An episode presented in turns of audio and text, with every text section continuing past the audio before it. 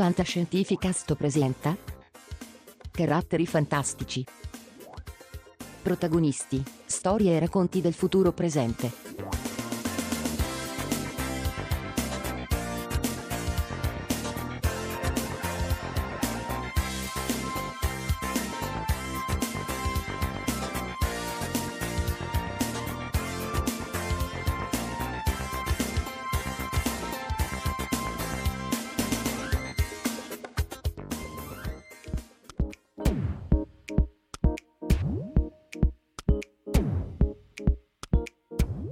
Caro saluto agli ascoltatori di Fantascientificast. Eh, questa è la seconda parte che vi abbiamo promesso eh, di caratteri fantastici dedicata a una sorta di eh, post-deep con la convention di fantascienza che si è tenuta poco tempo fa.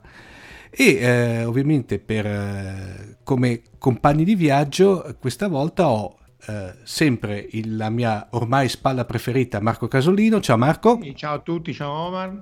E poi soprattutto eh, abbiamo ancora qui con noi come gradita ospite una cara amica di Fantascientificast, Flora Stagliano. Ciao Flora. Ciao Omar, ciao Marco, ciao a tutti. Non ne potranno più gli ascoltatori di me, penso. Ma dai, insomma, non dir così. no, poi il podcast eh, magari ti, st- ti, stanno ascoltando, dipende, no? Se ti vogliono ascoltare magari ti ascoltano back to back, se no... Eh, eh. se no skippano, come si suol dire. Ecco. diciamo, in questa seconda parte, visto che nella, ricordiamo nella prima parte che eventualmente se non hanno ascoltato invitiamo tutti i nostri ascoltatori a recuperarle, avevamo parlato più che altro degli ospiti, eh, quelli se volete eh, televisivi. Video Video, esatto, televisi- eh, video, per cui avevamo parlato eh, di Ira Steve Bear, di, eh, di Z- Zap, come si dice Flora? Eh, perché io dico la zappone all'italiana, ma mi dice, ci dicevi l'altra Zappon, volta Zappon. E poi parlavamo, parlavamo anche della, diciamo, della componente V-Expanse di quest'anno, eh, grazie alla nostra esperta di lingua belta, vero Flora, che avevamo questa Unpain, Unpain. Sì, infatti. Mentre invece questa volta parliamo invece del lato letterario e tanto anche quest'anno è stato denso di ospiti eh, perché abbiamo avuto, se volete, un, una componente sia italiana che straniera estremamente elevata, vero Marco? Sì, diciamo che la, Flora, lo dico io, ma insomma non ha bisogno di, di complimenti, ma sì. ha sempre curato l'aspetto narrativo cartaceo o, online, insomma, però di, di, di, scrittori di fantascienza. E quest'anno ce n'erano parecchi, sia di ottimo livello, sia eh, italiani che stranieri. Appunto, quello che era interessante era anche un po' la contrapposizione tra il mondo del, del, del, del italiano e quello anglosassone e, e ovviamente anche scalando tra la concorrenza eccetera eccetera insomma risulta correggetemi che quello anglosassone comunque ha, è, è, più vasto e dà più possibilità, con tutte ovviamente le dovute eccezioni che mm. poi magari confermano la regola. Non so, mm. Flora, tu eh, che ne pensi? Sei sicuramente più esperta. Ma sono, sono, assolutamente d'accordo, è stato un parterre di ospiti secondo me fenomenali e mm, e spesso tendiamo magari a, come dire, a mettere in secondo piano gli italiani perché siamo molto esterofili, però quest'anno secondo me abbiamo avuto veramente degli italiani di, di, grandissimo, di grandissimo, livello anche, quindi ehm, andata molto molto bene. Poi quest'anno abbiamo fatto proprio la scelta ben ponderata di non invitare un attore, quindi abbiamo puntato mh, sia sia dal, dal, punto di vista appunto del video, diciamo, su sceneggiatori e produttori e come al solito abbiamo puntato molto anche sulla fantascienza letteraria, come ha detto Marco, sia con ospiti italiani che con ospiti stranieri, sia molto conosciuti che eh, diciamo un po' meno conosciuti da noi, ma sicuramente molto interessanti. Tra l'altro eh, eh, abbiamo avuto anche la, in Deepcon quest'anno la, dire, l'onore di, avere, di tenere a battesimo una nuova iniziativa editoriale, vero Marco? Beh sì, hanno, tra le varie presentazioni, poi appunto scorreremo un po' tutte, eh, quella più, forse non più interessante, ma insomma di un certo spessore, questa rivista cartacea che si chiama Dimensione Cosmica, eh, che è edita da Marco Solfanelli con Massimiliano Gobbo, Adriano Montibuzzetti e, e De Turris, che eh, insomma hanno fatto questa scelta di eh, puntare sul cartaceo che magari può sembrare eh, anacronistica nei tempi attuali, però insomma il contatto fisico, se volete, per qualche verso anche feticista con la carta, lo sfogliare, l'odore della, dell'inchiostro e così via, ha il suo, il, il suo fascino. È chiaro che il Kindle o l'online è un altro contesto, però è, è una scommessa che tra l'altro si sta rivelando vincente perché sicuramente è uscita al tempo era solo il primo numero e poi nel frattempo è uscito il secondo e quindi a, a,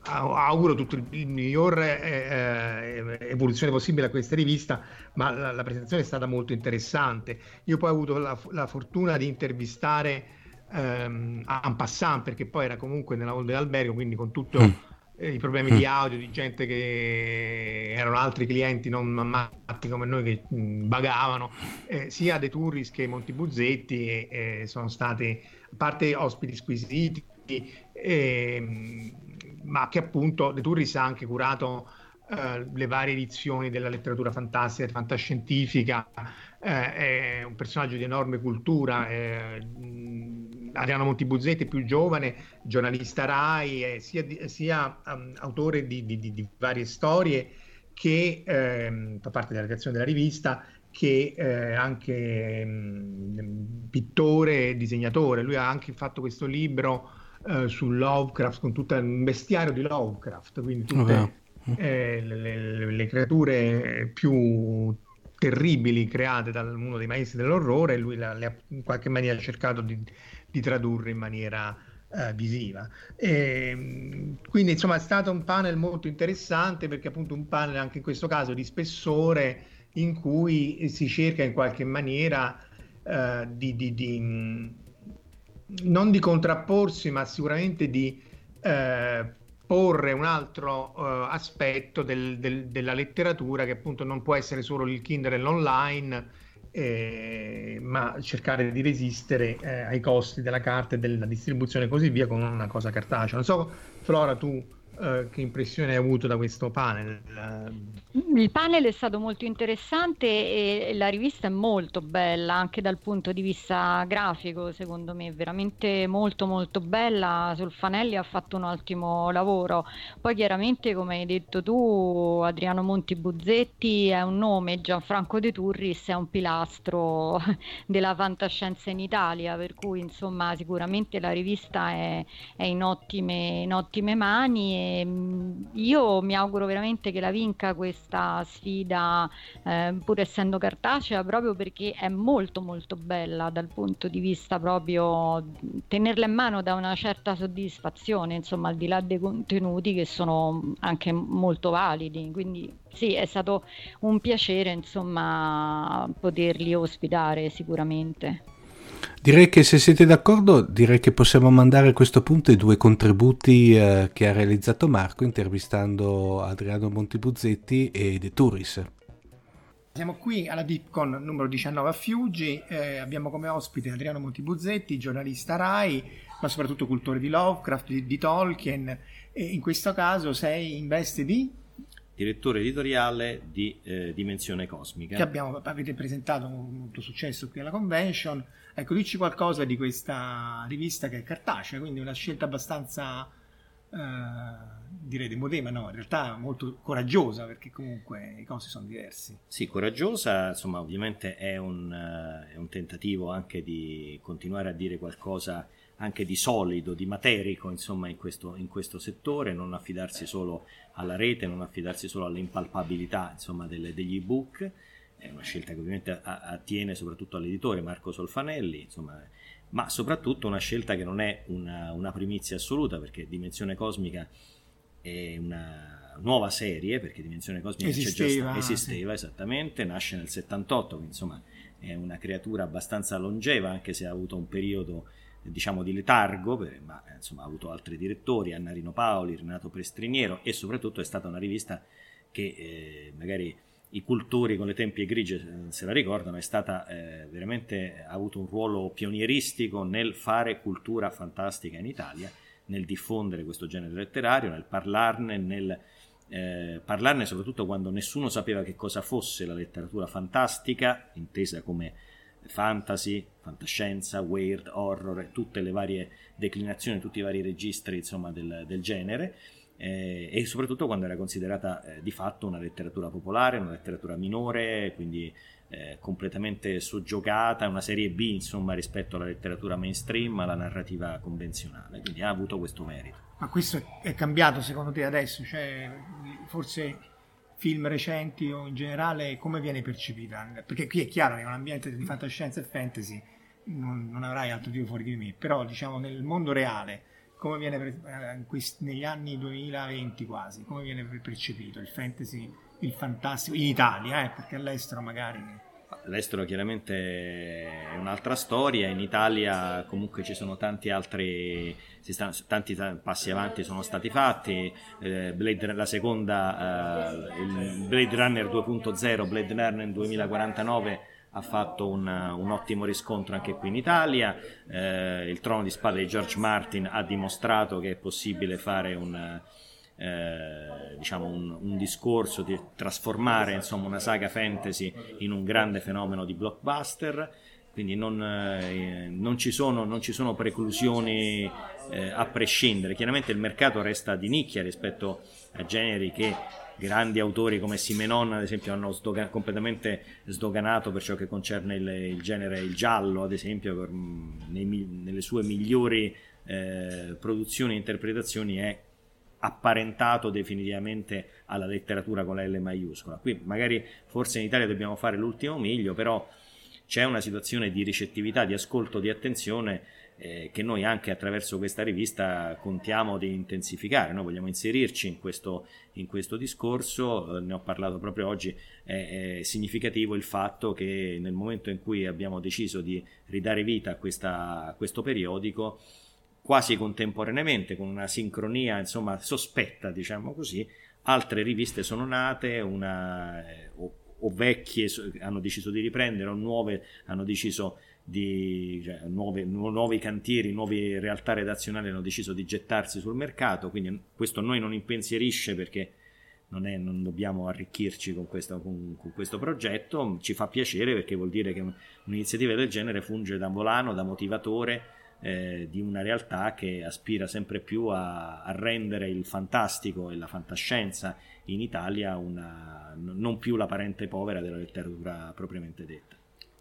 Ecco, perché oltretutto Dimensione Cosmica cerca di coprire un po' tutto, no? tu citavi il weird, il fantastico, la fantascienza, eh, magari dandogli un taglio, voi avete fatto questa specie di manifesto che ricorda il manifesto di Marinetti, no? Ricorda sì, come... come... Ha, sì, ovviamente nel senso che è un manifesto eh, che quindi è una un'annunciazione programmatica, esattamente.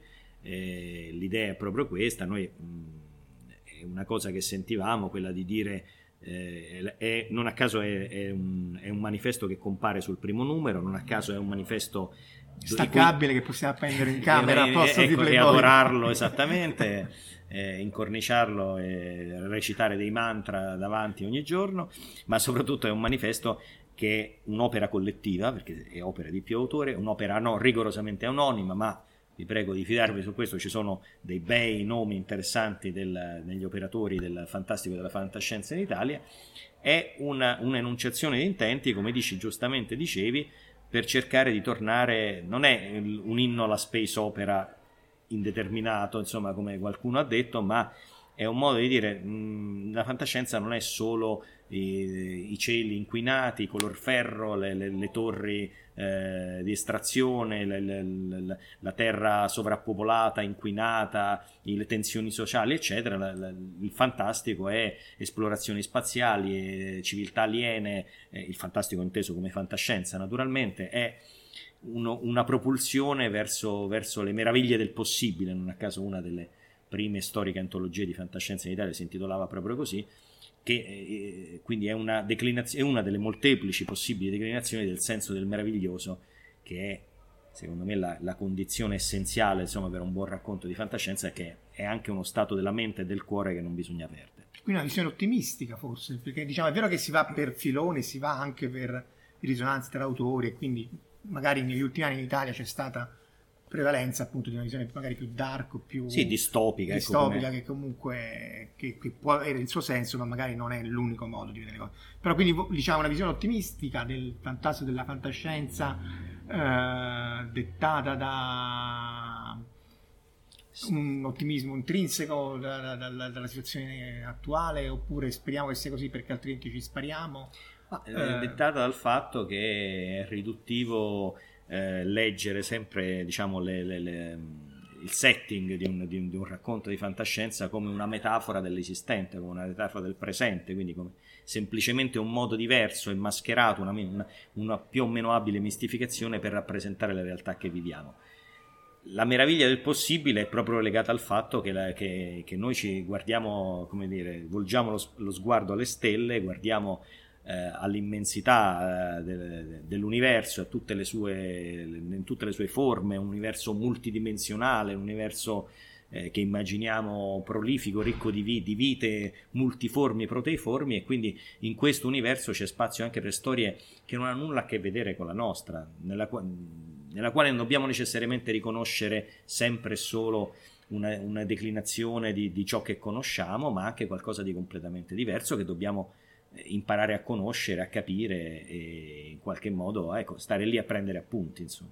Quindi voi siete, oggi avete presentato il secondo numero, che cadenza ha? Non mi ricordo già più.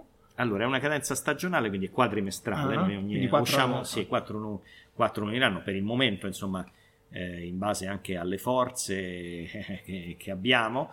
Eh, per il momento, anche, anche in base a, un, a rigorosi, abbastanza standard qualitativi che noi puntiamo a a, dai quali puntiamo a non recedere perché insomma stiamo uh, usufruendo di un pool di autori eh, che sono da un lato o autori eh, consolidati, cioè firme note con personaggi eh, piuttosto conosciuti eh, e eh, autorevoli, oppure esordienti, perché noi non è, non è, che mm, facciamo solo un discorso, non facciamo una selezione all'entrata basata solo sul, sulle eh, diciamo sul curriculum pregresso, ma anche esordienti che però eh, hanno dimostrato eh, in base alla bontà dei loro lavori, insomma, di cui abbiamo potuto eh, osservare come dire, in controluce la, la, la, qualità e che quindi accogliamo ben volentieri in questo progetto. Per, soprattutto però, ecco, una grande attenzione alla qualità e al valore degli scritti, che si tratti di, di racconti o che si tratti di, di anche saggi, saggi, no? saggi, anche fumetti. Anche... Assolutamente, Adesso, eh, fumetti inediti, in qualche modo l'abbia, qualcuno l'abbiamo, eh, sono anche eh, operazioni anche di repêchage, perché insomma ad esempio nel numero 2 c'è un fumetto inedito di un grande della, della letteratura fumetti underground, un grande scomparso che Basil Wolverton, che insomma con Space Hawk e con le al- altre opere della cosiddetta Golden Age dei fumetti americani eh, contribuì anche a, a accendere la, l'immaginazione di generazioni di, di, di, di scrittori insomma, del fantastico eh, americano, insomma, uno per tutti Stephen King ad esempio, ma non solo lui. E quindi mh, pubblichiamo cose, insomma, chicche, ecco, cose eh, prodotti di, di, qualità, prodotti soprattutto, che ci, soprattutto eh, per quanto concerne i saggi, hanno anche una valenza filologica, cioè sono, eh, puntano a creare, a diventare letteratura scientifica di settore per ciò che concerne la critica al genere fantascientifico e fantastico. Quindi dei numeri che puntano a diventare dei numeri da collezione. Eh, però eh, anche per la veste estetica beh, mi piace pensare insomma, che più giudicheranno Beh, molto, è molto curata, insomma, molto si curata, brossurata, insomma, volumetti brossurati, eh, carta eh, ad alta grammatura, quindi mm, diciamo, cose che, che, sono pensate per durare e non per essere così fruite nello spazio di una stagione, insomma. cose per, per restare. Senti, ma eh, tu sei un artista poliedrico, eh, magari... Eh, non, Tro- eh? Troppo grazie. Sì, beh, non ho detto vuol dire che fai tante cose, non che sei bravo in tante cose. Eh, perché... E comunque, diciamo, Adriano ha fatto un libro di illustrazioni su Lovecraft, lui è un cultore di Lovecraft, che, che si trova anche online, secondo me vi raccomando perché è un, un taglio molto interessante su questo autore amatissimo dell'incubo. Però di recente ha anche fatto una antologia di racconti, anche un racconto su Lovecraft, cioè con Lovecraft come, sì, come un... protagonista. Esattamente, questa è la peculiarità di questo, io insomma scrivo molto de... racconti, novelle, insomma romanzi brevi e quant'altro e in quest... uno di questi ultimi eh, progetti collettivi a cui ho partecipato, che si chiama appunto sotto il segno di HPL, eh, per l'editore Watson. Eh, la, la peculiarità è un progetto in realtà che è vecchio di alcuni anni, cioè che è nato alcuni anni fa, ma ha avuto una gestazione molto lenta, adesso finalmente è riuscito a vedere la luce e, e appunto la, la, peculiarità è che il protagonista in questo caso non, sono, non è eh, un protagonista terzo rispetto al, al narratore, ma è eh, Howard Phillips Lovecraft che si racconta in prima persona, nello specifico mi sono innestato nel, nel racconto che ho, che, che ho, immaginato su un episodio biografico che è sua, eh, suo, un episodio storico, insomma, che poi ovviamente ha una declinazione invece eh, fantastica, fictional, eh, che riguarda, riguardante la sua decisione di arruolarsi eh, durante la prima guerra mondiale e in, questo, in, questa, in questa, situazione succede, succedono una serie di, di eventi che invece hanno tutto il sapore dell'orrore cosmico io ho cercato di rendere il personaggio così come l'ho studiato, così come l'ho metabolizzato, come ho, l'ho sentito mio, insomma, nelle sue peculiarità, eh, queste peculiarità straordinarie, questo suo essere antimoderno, ma contemporaneamente continuare a sedurre legioni di lettori nel, in pieno XXI secolo. Spero di esserci riuscito.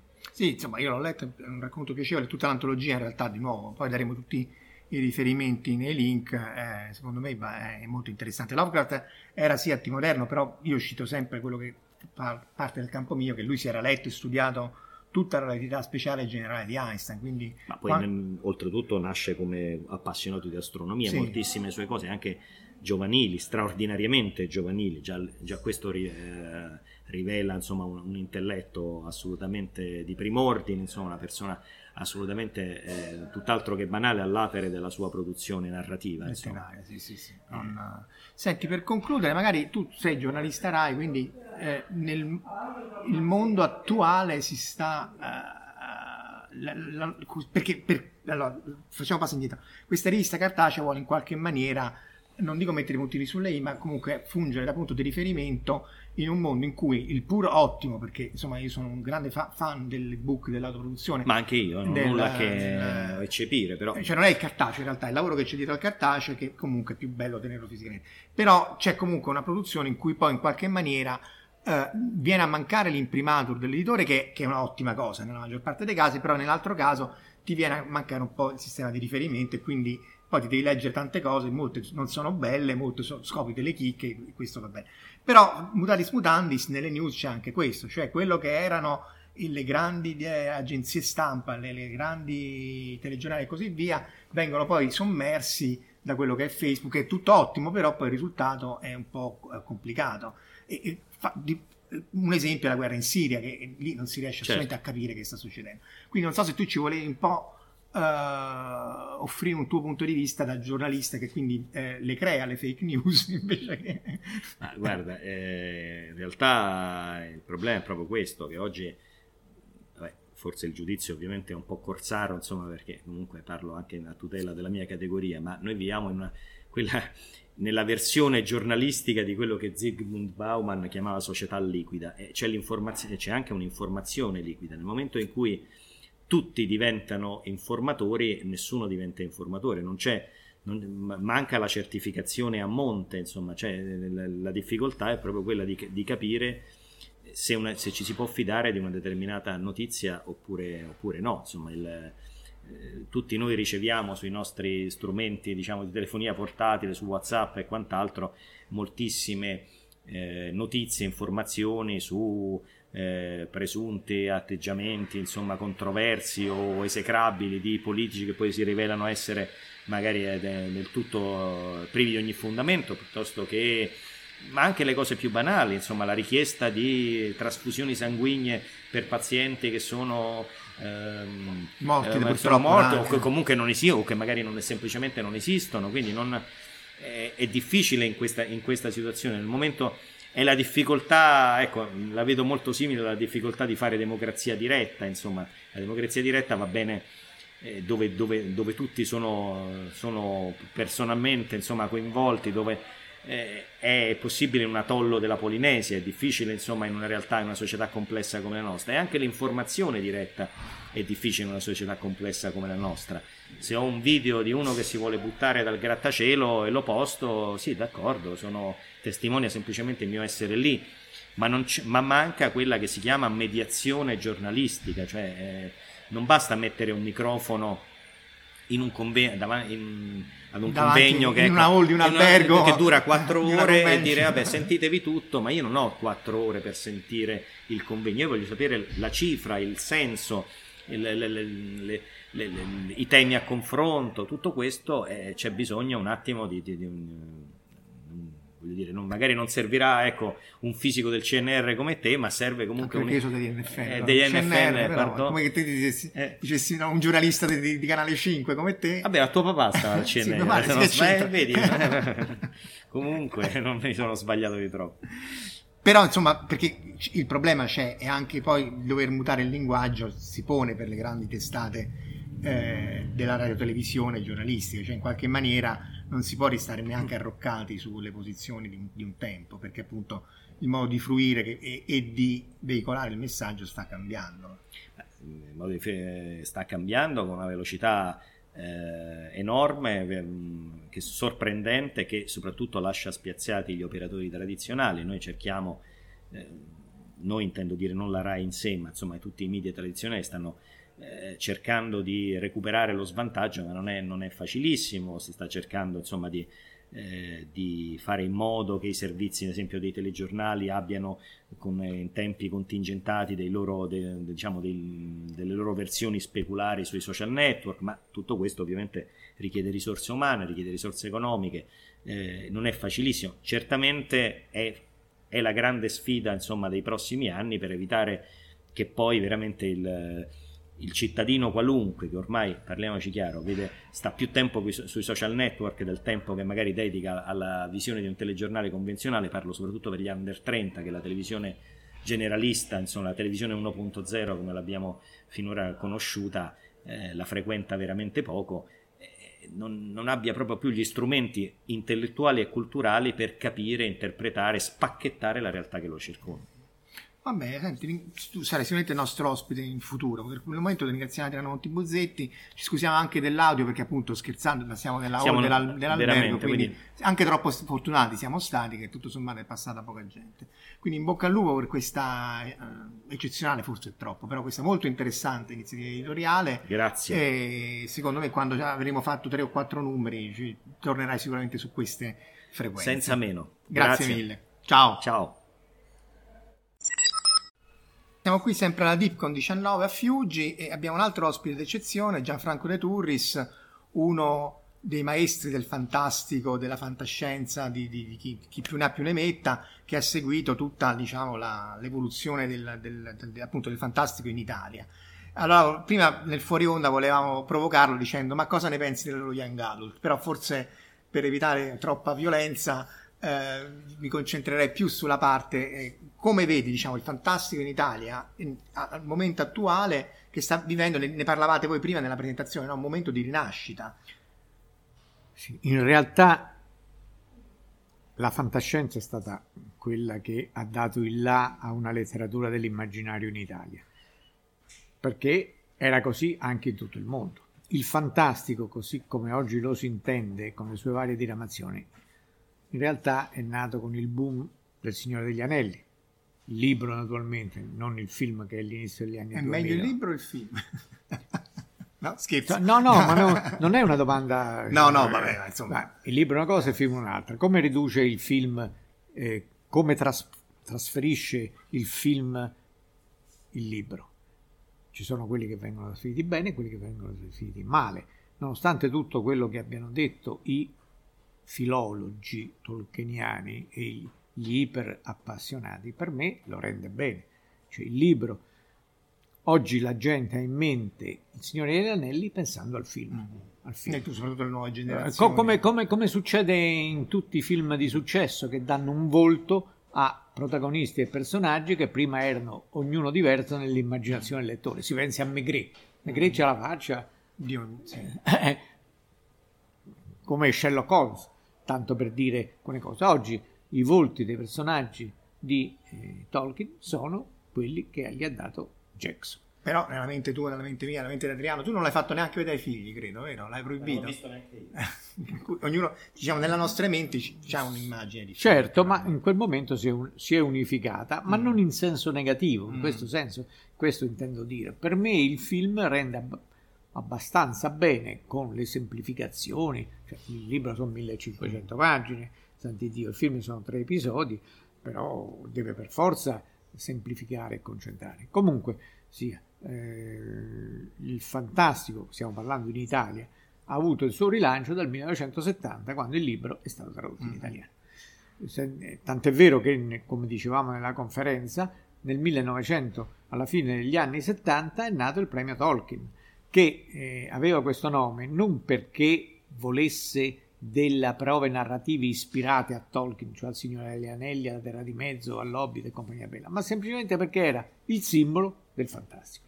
Tant'è vero che nel migliaio di racconti che abbiamo avuto in 13 anni eh, circa, 13 anni di eh, premio, quanti possono essere detti ispirati eh, immediatamente dal signore Neri? Pochissimi. Questo premio ha dato il là, devo dirlo, al revival del fantastico in Italia sia tirando fuori nomi nuovi, alcuni quali scomparsi, altri che hanno continuato, ma anche inducendo molti autori che fino allora avevano scritto solo fantascienza a cimentarsi col fantastico. E questo è stato positivo. Dopodiché, per una serie di motivi, uno dei quali è proprio questo, eh, che la fantascienza non ha avuto un personaggio iconico di riferimento che l'ha eh, valorizzata agli occhi del grande pubblico e della grande editoria, come per esempio Tolkien per la fantasy, oppure Stephen King per l'horror. Mm-hmm. La fantascienza non ce l'ha avuto, perché non, Asimov non è stato tale. In Italia? Stiamo parlando dell'Italia. Quindi tu dici che c'è stato, perché adesso non mi menate, però il fantastico in qualche maniera è stato sdoganato da Tolkien, come sì. dici tu, mentre la fantascienza, anche dal punto di vista editoriale, tendono a dire scrivi fantasy piuttosto che fantascienza. Ma Quindi c'è stato un sorpasso. Tu c'è stato un sorpasso, ma è una cosa che non è semplice, perché, e non è la prima volta che lo dico o lo scrivo, in realtà la fantascienza esiste, solo che non viene più classificata come tale. In realtà la fantascienza ha vinto, cioè non è più stata ehm, limitata nel suo ghetto. La fantascienza, tra virgolette, eh, opera settoriale, genere particolare, eccetera. Moltissimi romanzi, anche italiani, che si svolgono in un ambiente che possiamo dire fantascientifico, non sono più considerati tali. Nel, nel futuro o con ipertecnologie o quelle che sono chiamate le antidopie o distopie sono, fantas- sono cose fantascientifiche, solo che vengono pubblicate nelle eh, collane generaliste non più etichettate come tali. Perché se no venderebbero molto di meno. Ma non solo, ma perché forse siamo andati al di là mm. di queste questioni di genere. In parte è così anche per il fantastico, ma il fantastico è molto più visibile e molto più, tra virgolette, popolare della fantascienza in sé. Anche se non esistono collane specifiche dedicate al fantastico. Cioè, Urania continua a uscire in edicola ed è fantascienza, pure avuto diramazioni horror o fan... ma una collana solo di fantastico non ci sta.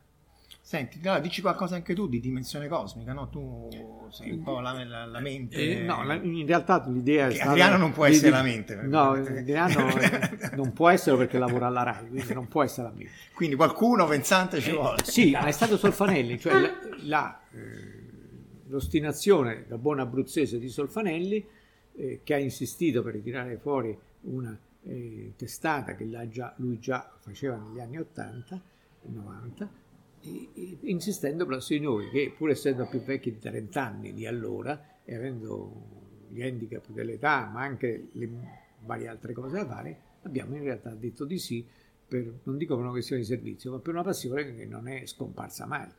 Quindi noi facciamo questo trimestrale di 80 pagine che ha come scopo come ho scritto di essere una sfida e all'ambiente ma anche e soprattutto alla mancanza di questi strumenti cartacei. Cartaceo, sì, Perché è... adesso c'è il non c'è il libro o la risa, c'è il supporto cartaceo, non come c'è il supporto elettronico. Mm. Cioè, siamo arrivati a questo punto. E quindi in un mondo in cui soprattutto i giovani leggono di meno e si eh, diciamo, attingono soprattutto alla rete, a internet e compagnia bella, noi abbiamo avuto alle riviste che sono in rete ma che sono effimere pure se rimangono in rete, abbiamo preferito fare questa scelta grazie appunto a Solfanelli e al nostro impegno e all'impegno di tutti quelli che hanno aderito a questa idea. Beh, perché comunque diciamo la fruizione tattile, la, la, come dice Adriano, anche il fatto che poi uno li colleziona, li mette in libreria, perché voleva essere anche, non dico numeri monografici, ma eh, no, comunque affrontare. Cioè, sono numeri miscellanei come pure se hanno in certi casi dei fili conduttori, il numero monografico magari uscirà, ci si deve pensare con molto anticipo, pur se siamo trimestrali, mm. ma quel che ci terrei è essere eh, precisi. Dobbiamo cercare di uscire effettivamente all'inizio di ogni trimestre, di ogni stagione, perché il titolo è inverno, primavera, estate e autunno. E uscire magari nella, stazione, nella eh. stagione che c'è scritta sulla copertina. Sulla no? copertina, no, il primo è uscito a gennaio, il secondo esce ad aprile, ah, vabbè, il, il, terzo speriamo a luglio e il quarto a ottobre. Ci siamo. Ci siamo. Questa per me è un, una, diciamo, un punto di me di, di, da, da, tenere presente, da non sfuggire, perché spessissimo, e me lo ricordo, il lo tempore, la copertina c'era una data, la realtà era ben altra.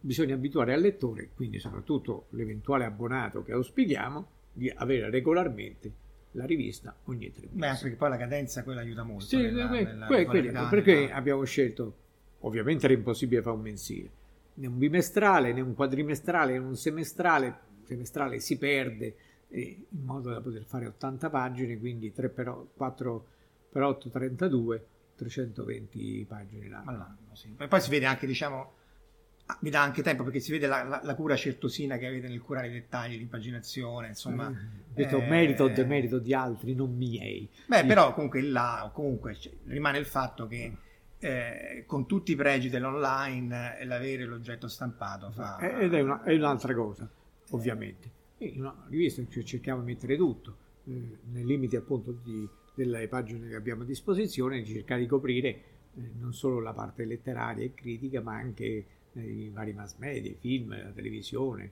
i vari generi, compreso l'horror e altro, insomma, mettere recensioni, articoli, interviste, un fumetto integrale nel numero 2, mm. eh, so vediamo.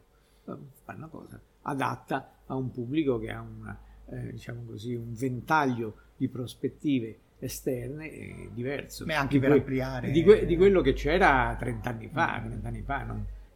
Cioè, la televisione era quella che è, oggi mm, ci sono dozzine sui reti, su, su vari canali, su, no, anche a pagamento, altro, pieno di roba fantascientifica e fantastica non è impossibile seguirla tutti, magari segnalare le cose più importanti. Va bene, senti, allora bocca al lupo per questa... Grazie, eccellente... spero insomma che eh, anche per una questione di sopravvivenza, di rendere il merito all'editore che ha avuto questo coraggio, che ci siano... No, ma insomma, già qui, ma qui è chiaro che è un ambiente particolare, però l- l- il successo di pubblico eh, non speriamo, assicurato, ma insomma, si, vediamo, si, si speriamo bene. Speriamo Gra- bene. Grazie, bocca al lupo, grazie mille. Gianfranco De Turris e alla prossima, ciao.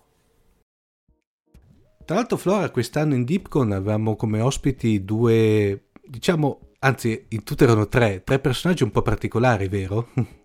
Sì, prima di tutto due giovanissime ehm, fumettiste illustratrici, eh, nome d'arte Dani e Dani, perché si chiamano Daniela tutte e due, Daniela Orru e Daniela Serri eh, di Cagliari. Mm, sono due ragazze veramente deliziose, oltre a essere bravissime. Mi hanno fatto molta tenerezza perché all'inizio si trovavano quasi spaesate, eh, mi hanno detto, ah ma sai, noi qui ospiti insieme ad Aria Steven Bear insieme a Charles Stross, ho detto beh ma ve lo meritate perché sono veramente molto molto brave, tra l'altro sono state le prime ospiti d'onori italiane ad una fiera statunitense del fumetto e hanno creato appunto questa serie che si chiama Daimones sui vampiri collaborano con varie case, case editrici, hanno fatto anche hanno disegnato le copertine, le tavole interne della trilogia di romanzi fantasy, fantasy Ischida eh, di Andrea Azzori, insomma sono veramente molto molto brave e, e ripeto due, due, ragazze deliziose, ma ha fatto veramente molto piacere che ci sono state delle persone che sono venute appositamente per conoscere loro. E, e poi sempre da, dalla Sardegna e sempre con un grande ringraziamento al nostro amico e socio Antonio Mercurio, c'è stato il, gradito, il graditissimo ritorno di Emiliano Longobardi che è libraio e sceneggiatore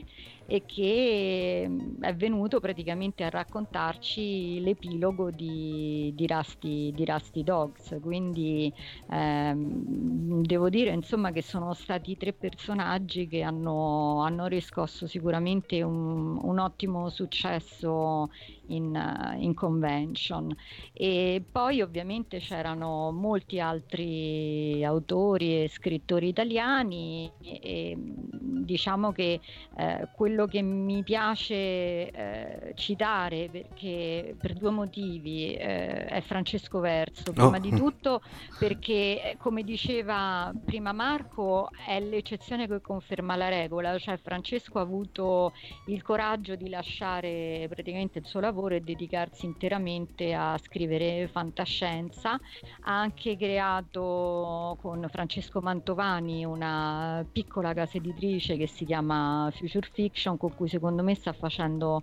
un sì. lavoro straordinario di ehm, divulgazione in Italia di eh, fantascienza eh, da paesi che normalmente non leggeremmo. Mm, lui ha un, ad esempio ha, ha, grossi contatti con la Cina, ha pubblicato autori un po' di tutto il mondo e, e tra parentesi insieme a Luca Pantanetti hanno organizzato un bellissimo workshop di sceneggiatura che, che anche quello è andato benissimo insieme a, a, due scrittori canadesi ancora poco conosciuti in Italia ma che stanno riscuotendo un grosso successo all'estero che sono Claude Lalumiere e Richard eh, Larson e, e soprattutto Rich Larson è molto giovane però è veramente sta facendo passi da gigante mm, sta diventando veramente molto molto famoso in tutto il mondo quindi eh, ci ha fatto molto piacere questa mm, in un certo senso avere questa anteprima in Italia di, di loro due tra l'altro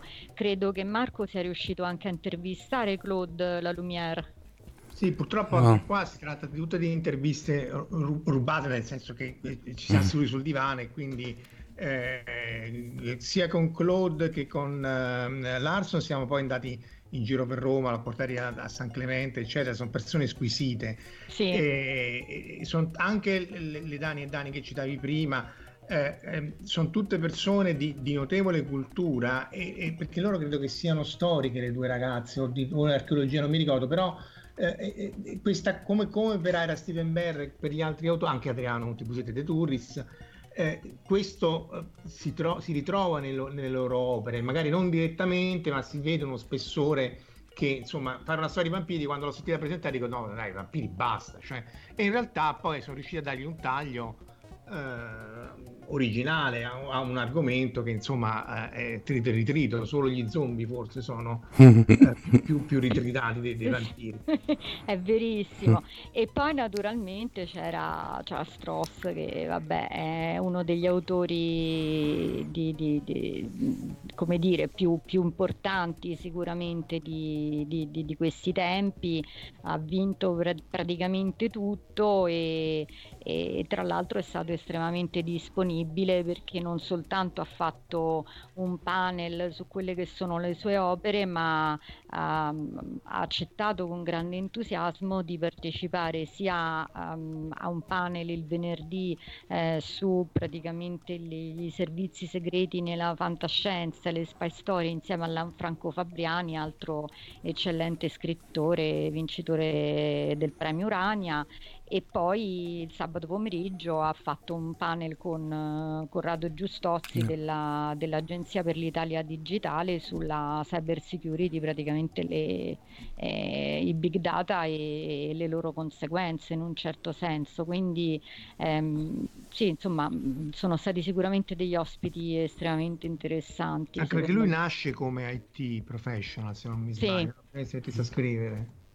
Sì, sì, lui nasce esattamente come hai detto tu, infatti i suoi romanzi sono estremamente tecnici, io ne so qualcosa avendo tradotto in parte accelerando, tant'è vero che per tutto il periodo eh, ho, ne abbiamo parlato e a un mm. certo punto mi sono fatta anche firmare eh, sia la copia inglese che avevo che, che un, una delle copie che ho io e, e, lui è stato molto carino perché ha visto che sulla, sull'inglese, soprattutto proprio all'inizio, le prime pagine, io avevo preso degli appunti a matita, allora mh, ha voluto sapere, si è interessato molto al processo di traduzione, addirittura ha scattato una foto della, della pagina con le sottolineature perché ha detto che la voleva postare su Twitter, poi non so se l'ha fatto per far vedere insomma come, come avviene anche il lavoro di traduzione.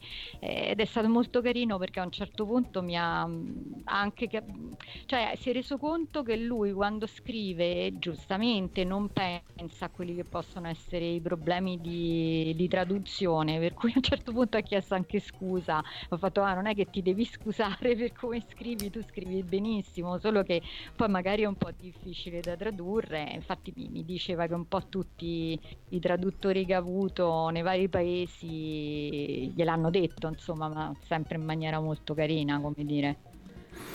Eh, Flora, te nell'ambito della tua attività preferisci più il lato letterario o il lato televisivo come traduzione, adattamento e supervisione? Eh, guarda, ogni tanto me lo, me lo sono chiesta anch'io.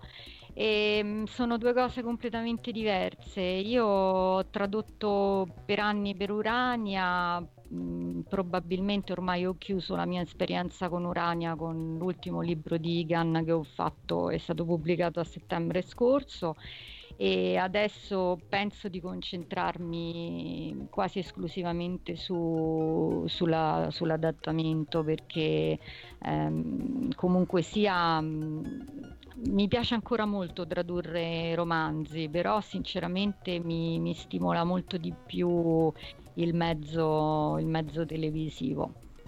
Mm, lo trovi più, più coinvolgente? Lo trovo più coinvolgente e poi sinceramente purtroppo in Italia abbiamo questo grosso problema che rispetto a quasi tutti i paesi europei i traduttori editoriali sono pagati molto poco, per cui sinceramente ehm, non, non, si possono tradurre soprattutto certi autori che necessitano di ricerche eh, molto particolari, molto particolareggiate, di, di, di, di, ore passate anche a fare ricerche, non si possono tradurre a compensi troppo bassi, quindi sinceramente a un certo punto ho, ho preso questa decisione. Magari un domani potrei ripensarci se mi venisse offerto di tradurre qualcosa che mi interessa eh, molto a una tariffa adeguata, però insomma in fin, in fin, dei conti ho tradotto più di 50 romanzi, ho avuto grandi soddisfazioni, eh, ho tradotto dei, dei, secondo me dei, degli scrittori veramente che per me erano degli idoli e adesso effettivamente mi interessa di più il mezzo televisivo. Direi che a questo punto, se siete d'accordo, manderei a ruota eh, le due interviste che ha realizzato Marco, prima quella a Francesco Verso, poi quella a, alla Lumiere, tenuto conto che l'intervista alla Lumiere è realizzata in inglese, è un inglese comprensibilissimo, però sappiate che è in inglese. Caro Francesco, grazie di questa intervista per Deepcon, uh, compiti assegnati da Omar Serafini. Grazie a te. Marco. Allora, vabbè, che domande ti posso fare?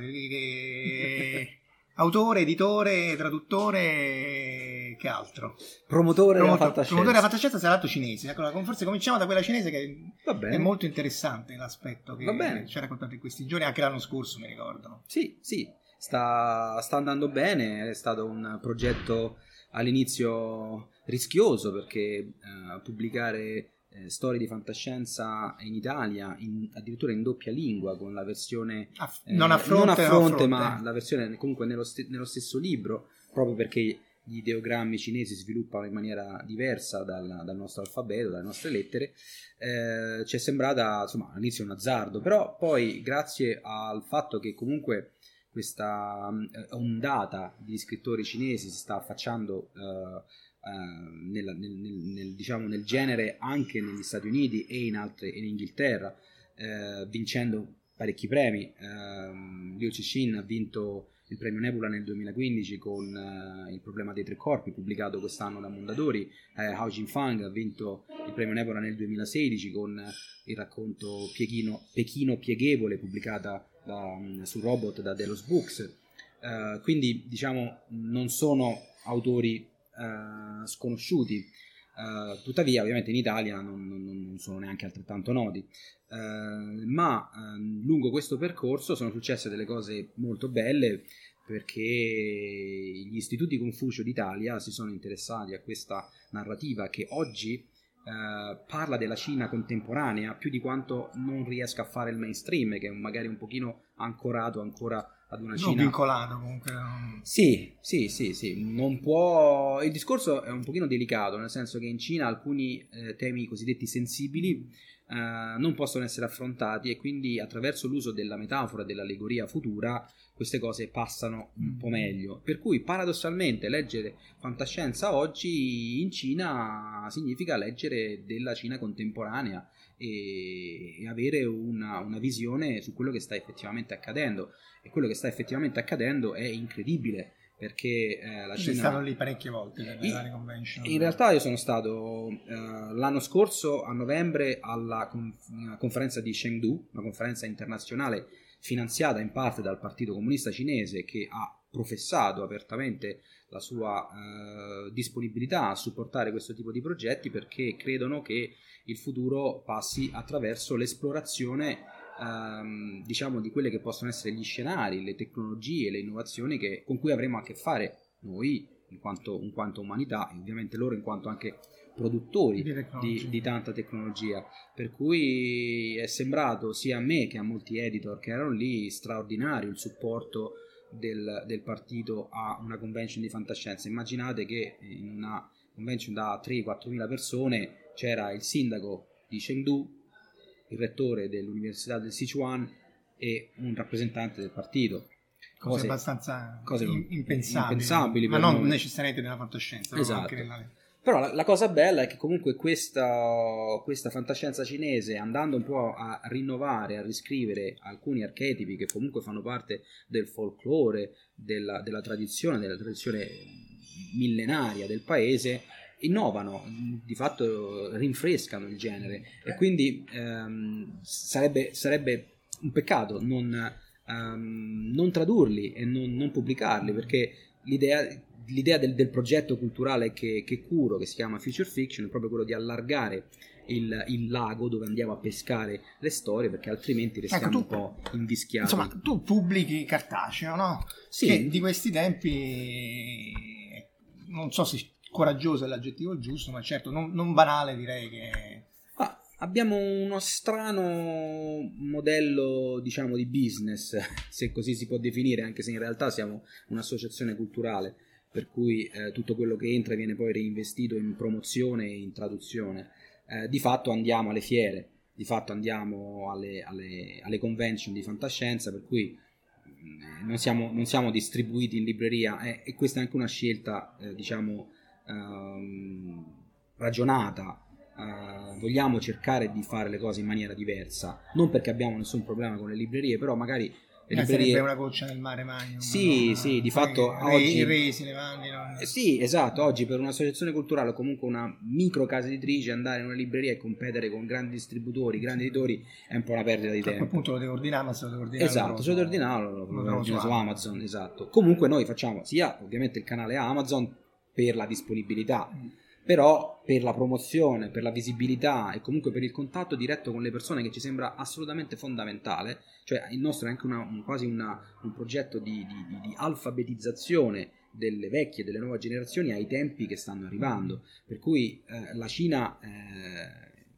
rappresenta eh, un, un, un, ottimo esempio di questo approccio, cioè il futuro è lì e si tratta di andarlo a, a portare e a trasportare qui. Prima che, che comunque arrivi lui. E arriverà, su, arriverà su, comunque, esatto. per cui quello che cerchiamo di fare è cercare di, di, di um, informare e comunicare quello che sta avvenendo.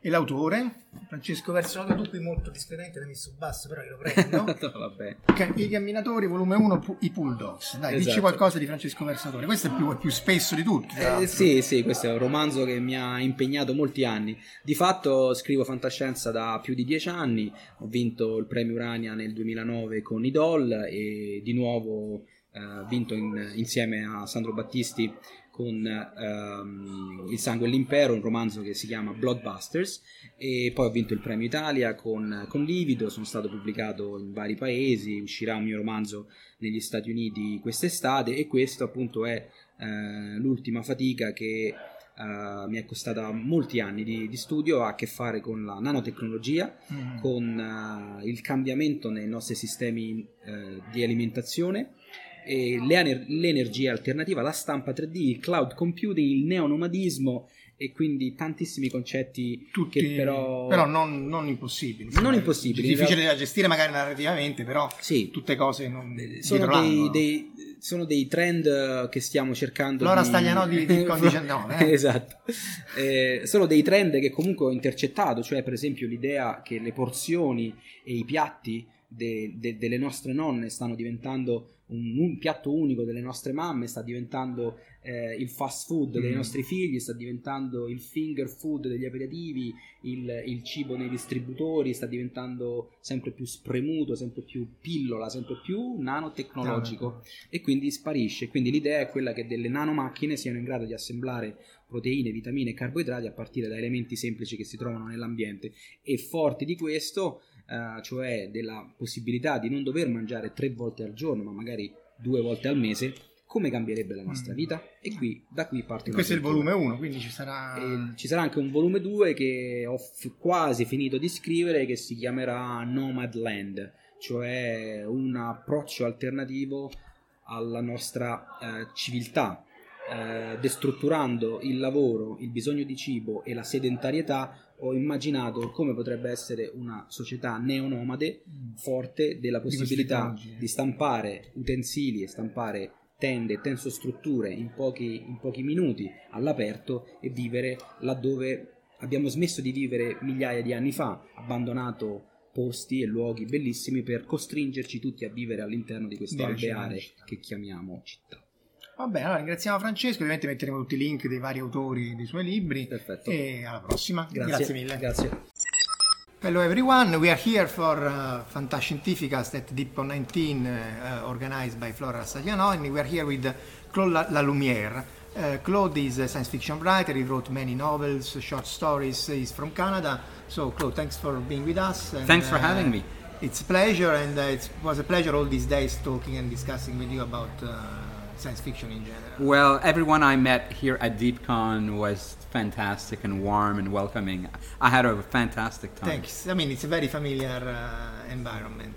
It is. It is. So, uh, because we were discussing this, Canada is very similar. You're from Canada, and it's very yeah. similar in mentality to Italy or Europe. well, general. Montreal, yeah, not all of Canada. Okay. I think that uh, Montreal, where I was born, is a European city in North America, mm-hmm. and you know, like Italians, we speak with our hands, and we're very passionate, and we're very romantic. We love good food um, uh, so, but that's very typical of Montreal. Mm-hmm. And so I think for Montrealers, when they come to Italy, they feel at home. They uh-huh. feel, well, yes, you know, because most other people in North America, even in Canada, they're not used to people who speak with their hands a lot and gesticulate and, and touch when they when they speak. Yeah. that's right, exactly. And and and we in Montreal, we we we love to touch people w- when we speak to them, and we you know, and we're very expressive. So uh, we have a kinship with Italians. Yeah, yeah, yeah. Yes. And you came many times to Italy. Yes, this is my fifth visit here. And uh, you told me that you also get a lot of inspiration for your stories when traveling. And I do, especially from the. Uh, uh, the sea, from the Mediterranean. I have a profound connection to the, the Mediterranean Sea. Every time that I'm near it, I, I, I, I feel my imagination and my heart expand, and, I, and a great calm descends on me. There's something about the Mediterranean that is Yeah, really calming. uh, yeah. Hometown, Yeah, your yeah, ancestral yeah. home. That's uh, right. That's right. So you wrote many. I mean, that, uh, we should say that he, of course, he writes in in, uh, in English. Yes, I do. Though, uh, you are anglophone. You were telling me. That, I'm a uh, francophone. yes. francophone, yes. yes, Sorry, I'm a francophone, but I but I live and write in English. in English, and Yes. uh, he has been translated by Future Fiction, uh, which actually has both uh, English and Italian version. So it's, it's a nice exercise. Yes. And um, uh, so you have always been fascinated with books because you told me that you also have bookshops. Uh, That's right. Um, for about 10 years, uh, from uh, the age of 23 to 33, I owned uh, two bookstores in Montreal. Uh, uh, and uh, so I was a bookseller. And before that, I worked in, in a bookstore, Uh-huh. which is how I gained the knowledge and expertise to open my. open your own. yeah. and then you sold them. I did, uh, because I always knew that I wanted to be a writer. but And this is, I mean, close to suicide. I mean, you are successful now, but Right, a posteriori. But then, Right. No, it, it takes years, of course. Um, but I also knew that if I continued to own my businesses, I would never have the time or the headspace to. Um, uh, uh, to nurture my imagination the way that you need to to become a writer, and uh, so I, I I decided to take a giant leap of faith and go for it. Yeah. So it was really because in Italy it's impossible. I would Right, say, or, yeah. or almost impossible, or there is maybe one out of a right. million. Exactly. Yeah. But maybe because this we are also discussing this. Uh, yeah, there is a lot of competition, but also that maybe the audience is much larger if you write in English. So the the odds That's are stacked a little bit. Uh, Yes, I mean you do have a world market. Plus, I've been translated in seven languages, which is which always helps. And um, and uh, my stories are reprinted frequently, uh, so that one story I, I get paid several times. which is always, right? Yeah, uh, yeah, always a yeah. pleasure. That's right. So, and how how did you decide to write science fiction? Because again, that also there is a passion, of course. this course, audience, but yes. still, uh, one would think, uh, or let's say someone, let's say your family or whatever, write something which makes sense or something where you could get a living. Again, a priori, not a posteriori. Right. Yes. Well, it's n- it's not so much that I write science fiction; is that I write short fiction. Um, even when I write longer, instead of a, of a novel per se, I write what I call a mosaic, which is a a sequence of linked stories that, when you group them as a whole, it's almost like a novel because they're all related and the same characters come and go and the setting is the same. But uh, but it's still like writing stories. Uh, and when I write stories, I actually don't think about is it going to be science fiction? Is it going to be fantasy? Is it going to be crime? Is it going, going to be espionage? Is it going to be just uh, uh, a realist drama or a comedy? I don't. I and and I've written in all of these genres and more. Um, and uh, it's just because I'm drawn to strangeness, to weirdness, to otherness. Often my writing takes me into the realms of science fiction and fantasy. You like also this uh, chronic stories where you take uh, Yes. different uh, Well, timelines, that- say, different paths. That's right. I, at the moment, I'm writing an alternate history series called "The Chronicles of the Second Global War," and um, and in that series, uh, Florence Firenze plays a very important role. Oh, great. Yeah, and I'm actually in the middle of writing an episode that is set in Rome. Ah, cool. Yeah. But these are uh, published independently, or you will group them and then publish? I will eventually group them as a book. Right now, they're appearing one episode a- at a time. Um, two episodes have already appeared. There's a third one that is scheduled to appear either late this year or early next year. And there's a f- and there are more in, in the pipeline that are written that are out at, at different markets. Ah, yeah. cool. So, and how many hours do you write during the, the day, or the, what's eh, let's say your schedule, or? I'm very inconsistent. Mm-hmm. There are writers who write every day. I'm not one of those mm-hmm. writers. I tend to write in bursts. Mm-hmm. So I will not write for weeks on end occasionally, and then I'll write non-stop for days and days and days. Or other times I'll just write a few hours every day. It's it's really not consistent. Uh, I don't uh, I don't want writing to feel like a job. Because if it feels like a job, then what's the point? Um, uh, so I so I integrate writing into the rhythms of my life, and uh, and I'm always open to where life takes me, and I never know where life is going to take me. Now it took me here to Fuji Yeah, in yeah, yeah. Italy, and it's because I stay open to the possibilities of what life can can bring me that such things as poss- are possible. So I try to avoid having too strict a schedule. Mm. Not to constrain yourself. That's right, yeah. Inspiration was never a problem. You told me that. No, no, I have too many ideas. I don't have time to write half of what I think of. Mm. Yes.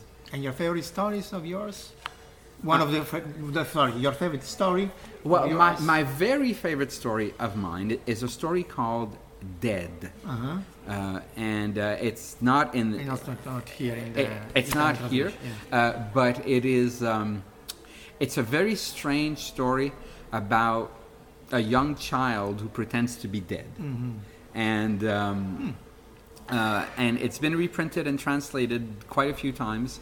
Um, and that one I think is the one that's closest to my heart. But that said, all three stories that were that were selected by Francesco Verso for the future fiction book, uh, which is called Altre Persone, Other uh, persons, other persons, uh, are three of my favorites as well. Um, especially, I would say, uh, the ethical treatment of, meat. meat, yeah. Uh, that is um, that's one of my strong favorites. I it is very fun to read.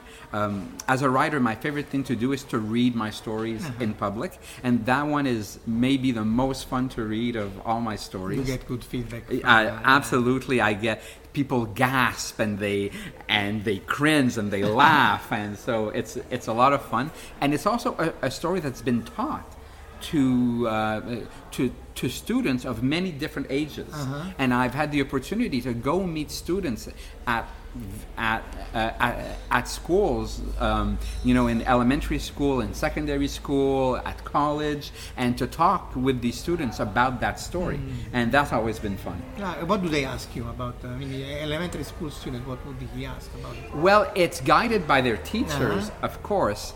Um, I think one of the reasons that that a lot of teachers love to teach that story is that it is a um, just to give you a basic view of what the scenario is. It is a zombie story in which the zo- in which the word zombie is never uttered. So we because in that story the people are the zombies and and um, and humans have become cattle. They've become food. Food. And um, uh, and on top of that, my main characters are gay zombies. They're two homosexual men who decide to adopt a human child as a pet. So there's a lot of ethical and social issues at play here, but they're all played in. Uh, they're all played as a gruesome comedy. It's written.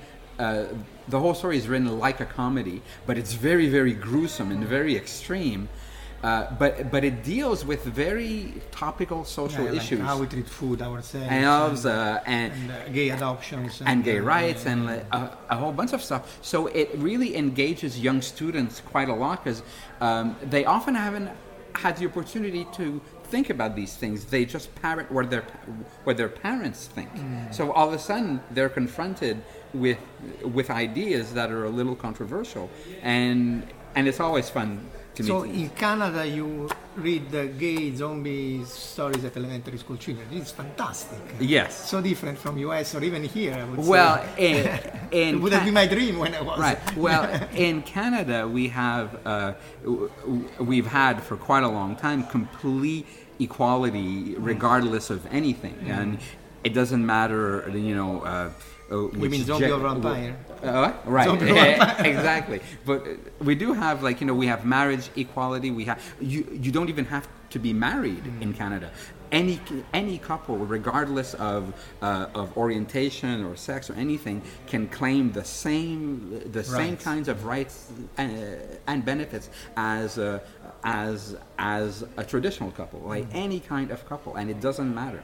Like everybody's equal, everybody is treated equally, and uh, so that's a very Canadian Mm. thing. So yes, no, No, you are very advanced. Uh, Uh, yeah, so that would not be an issue. yeah, Yeah, that's great because I mean it helps in shaping the mind of children not to have prejudice. Prejudice, how yes, in English? uh, it's prejudice. Prejudice. Okay. Yes, that's right. But yeah, I mean, you know, w- one of our big values in Canada is tolerance and acceptance. Uh, so, so that th- that that speaks to that. And now with the, the guy beyond, do you have a wall yet? No. We- Oh no no no no no no! That's to the south. That's the that's the United States with Mexico. But for the time being, Yeah, yeah, yeah, yeah. No, But- but, did you want to Oh put a uh, yes. I want a wall. Yes, absolutely. I think it was in South Park that they had there is a wall. yeah because uh, you know we don't want uh, american guns to come up to Yeah. canada Yeah, so, this uh, is something uh, yeah, yeah. completely. I mean, I would go and work in Canada, but maybe not so much in US uh, Yeah. because of the gun issue. Which, Yeah. uh, well i think the the gun issue is something that for the rest of the world is is uh, is is a very upsetting issue and and but it's so ingrained in the society there that they, that I don't think they fully understand how alienating it can be for other people to be around even the possibility of guns so you know, so easily you know. because here, you know, it's something in between. In Japan, for instance, it's zero. Yes. Almost not even the police Right, have uh, guns. Here, you can have a permit, uh, or if you're a policeman and so on. But in the end, it ends up that uh, people who shoot, usually men shooting the wives and children, Right, yeah. are uh, either policemen or people who have a gun uh, because of their job. Or, Yeah, uh, yeah, yeah. So in the end, it, there is this mention that if you have the weapon, then uh, you're gonna certain- use it. You're gonna, a certain percentage is going to use it. yeah So- that's right Not that they don't kill yeah wives in other Yeah, ways, yeah, uh, yes, but still, it's, it's Yes, of course. for sure, it's it's easier.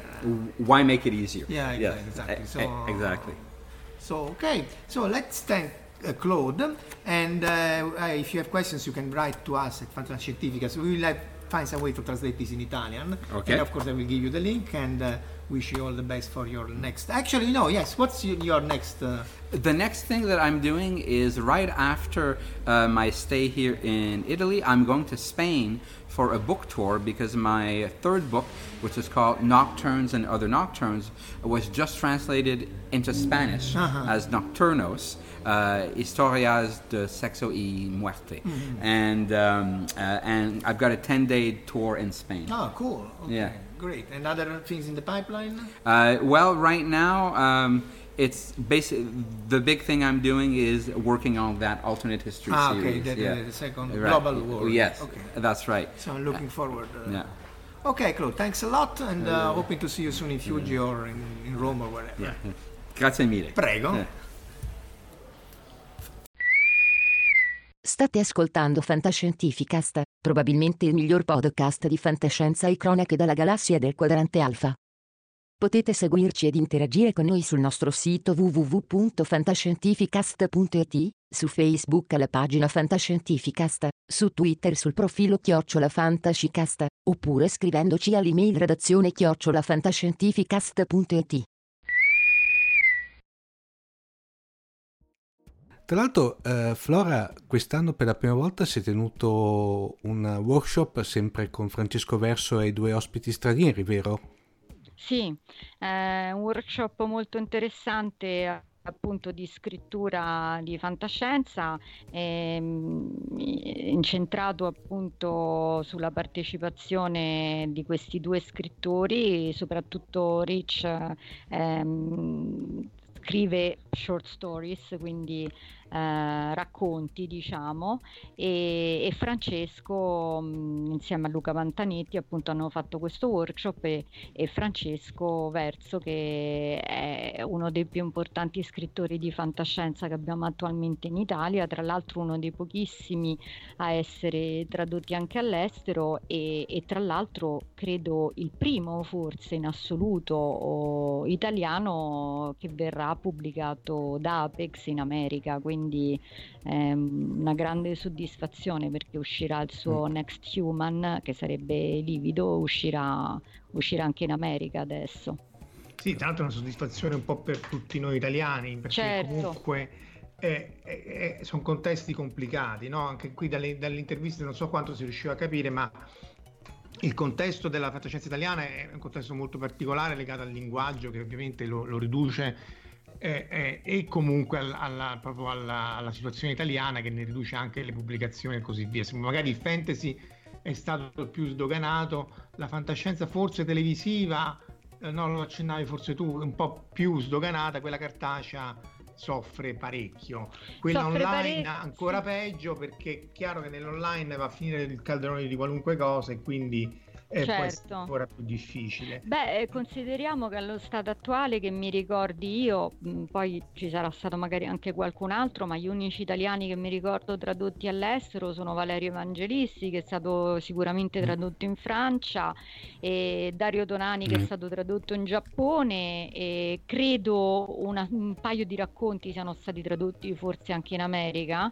e però mh, appunto insomma il primo che sbarca proprio con un romanzo italiano italiano tradotto in, eh, in inglese in America è Francesco. Verso, considerando che se non sbaglio in America tipo il 95% dei, dei, libri che viene venduto è in lingua inglese, insomma si può capire quanto, quanto è difficile. Tra l'altro Francesco poi sta veramente sfondando in Cina, che è un mercato nuovo, enorme per la fantascienza, con degli scrittori straordinari. Io infatti consiglio vivamente a chi è interessato all'argomento un'antologia che ha pubblicato proprio sì. Future Fiction su scrittori cinesi e Francesco è stato già invitato due volte in Cina e, e quindi insomma collabora anche con lo, l'istituto Confucio qui in Italia insomma diciamo che c'è parecchia collaborazione così come anche il Canada del resto mm. collabora molto e dà molti incentivi per uh, far conoscere i suoi autori all'estero no, tra l'altro... Sì, tra l'altro appunto nel simmetrico c'è da dire che Francesco eh, molte delle opere che pubblica sono pubblicate in entrambe le, le, le, le lingue, quindi sono sia opere in cinese e, e, e, italiano e inglese e italiano, quindi per chi studia la lingua cinese o, quella inglese può essere un, un, un utile, a parte la gestire la storia, un utile ausilio a, a, a approfondire mm. le lingue straniere, quindi sono anche dei, dei, no, dei volumi simpatici da questo punto sì, di vista. Sì, molto. E poi obiettivamente io ho letto quasi tutto quello che ha pubblicato e ci sono cose che veramente sono delle piccole perle e non, non avrebbero mai trovato spazio di pubblicazione in Italia se non fosse mm. stato per lui. Quindi ehm, veramente sta facendo un lavoro, un lavoro eccellente. Tra l'altro è stato anche invitato adesso negli Stati Uniti. Insomma, mh, io lo vedo anche quando partecipo alle Eurocon o stata alla eh, ormai sta diventando veramente molto conosciuto Francesco all'estero e, e se lo merita veramente perché sì. No, tra l'altro poi il mercato cinese, che è il mercato, il, il, l'ecosistema fantascientifico cinese è in un fermento incredibile secondo me, per cui proprio una è un tipo Beh, di... Era stato interessante sì. il panel dell'anno scorso, ti ricordi? No? sì. Anche tu, proprio sulla sì. fantascienza cinese, sì, e si è toccato anche quest'anno mm. il, il fatto che comunque, essendo opere di fantascienza, godono di una maggiore libertà mm. espressiva rispetto ad altre opere che invece sono tenute più sotto mm. controllo. Mm. Quindi eh, è chiaro che è una... Eh, a parte sono molte opere molto valide, eh, ma, ma, insomma godono anche di questo ulteriore vantaggio per questi autori, che molti sono giovanissimi tra l'altro, sì, autori, sì. Quindi... sì, io poi ero rimasta anche molto sorpresa quando in uno dei vari collegamenti che aveva fatto dalla Stazione Spaziale Internazionale Samantha Cristoforetti aveva proprio consigliato un romanzo di fantascienza cinese, quindi mh, voglio dire, evidentemente eh, si sta diffondendo parecchio, a parte che poi ci sono alcuni autori cinesi che scrivono anche direttamente, direttamente in inglese, ma ehm, è veramente un mercato che sta venendo fuori con prepotenza e, e con cose estremamente valide.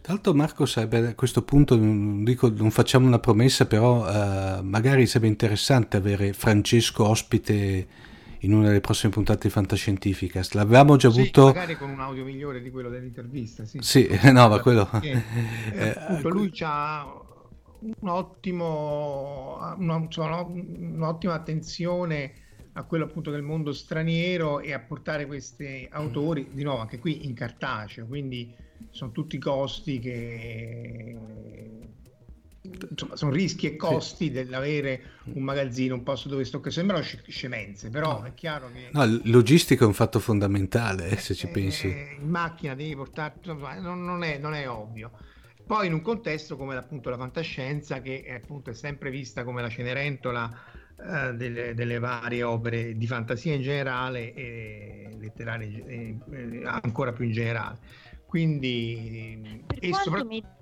Vai, scusa. Per quanto mi diceva Francesco che nelle fiere che aveva fatto, eh, a parte vabbè la Dipcon dove si sa che mm, si vende moltissimo rispetto ai partecipanti perché leggono praticamente quasi tutti e quindi le, le vendite dei libri sono sempre, mm, come dire, rispetto al numero dei partecipanti è sempre una percentuale molto alta, ma mi diceva Francesco che mm, le vendite stavano andando molto bene in tutte le fiere che ha fatto, quindi insomma c'è ancora speranza diciamo per per eh, il futuro della fantascienza in Italia. No, ma quello senz'altro, insomma, il, il problema è che magari è, è, è, è, su una scala molto piccola e poi non questi, ma spesso molti autori, so, autori sono autorefer- attori, quindi mm. autoreferenziali e questo certo non aiuta a, a, a divulgare sì. su, su, su, campi più, più, più, ampi, su contesti più ampi. Mentre sicuramente, fantasy... sicuramente, poi mettiamoci anche che, le, che molte case editrici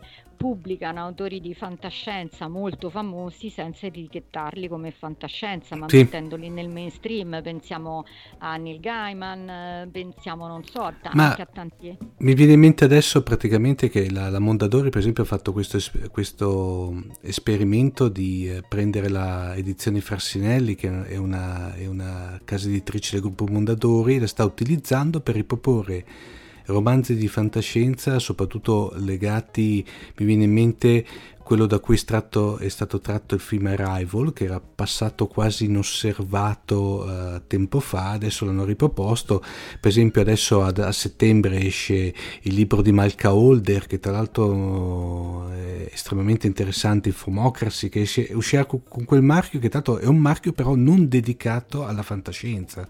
Eh, appunto, lo, lo cercano in un sì. certo senso di, di mascherare. Che, che comunque però... però... è eh, giusto, eh, secondo sì. me, eh, perché comunque mm. eh, è chiaro che devi nascondere... È triste, ma è chiaro che tu devi sì. nascondere o comunque far passare, veicolare il messaggio in una maniera... Io mi ricordo anche nei, nei, nei racconti di Asimov, lui scriveva che i gran... lui, Henley, uh, Paul e così via rimasero eh, stupidi basiti alta F4 alla Boris quando Crichton sfondò e strasfondò con libri di fantascienza ma nel mainstream anglosassone quindi già stiamo parlando di ordini e ordini di grandezza superiori però è chiaro che Crichton per esempio questo riuscì a fare già con Andromeda e poi con Jurassic Park cioè un libro di fantascienza che però sì.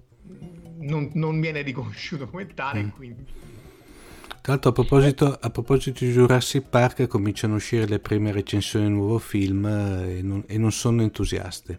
Punto. Ahimè. Beh, ma anche perché mm. è il quarto questo?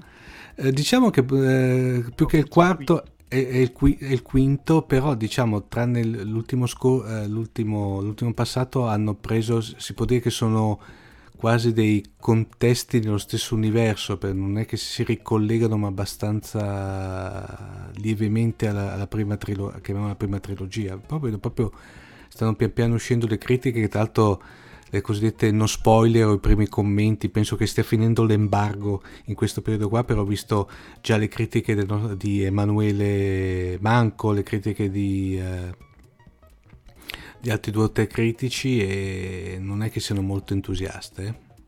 Eh. Beh, ma non è mai facile mm. mm continuare sì. un filone, no? È come Alien eh, o come Matrix, cioè tra il primo Matrix e mm. gli altri due c'è un abisso. E, per carità, rispetto a certi film che girano oggi, io preferisco mm. comunque magari gli altri due Matrix, però mh, mm, anche Alien, il primo era il primo, cioè non, non c'è niente da sì. fare al di là dell'originalità dell'idea, poi sì, puoi trovare altri modi per svilupparla, però è difficile che riesci a rifare un capolavoro, insomma. Però i primi quattro Alien non erano male. Nel no, suo no. modo, ognuno aveva un suo... Le, le, le, le, tristezze sono state l'operazione del, del, del prequel fatto da... Ah, tipo...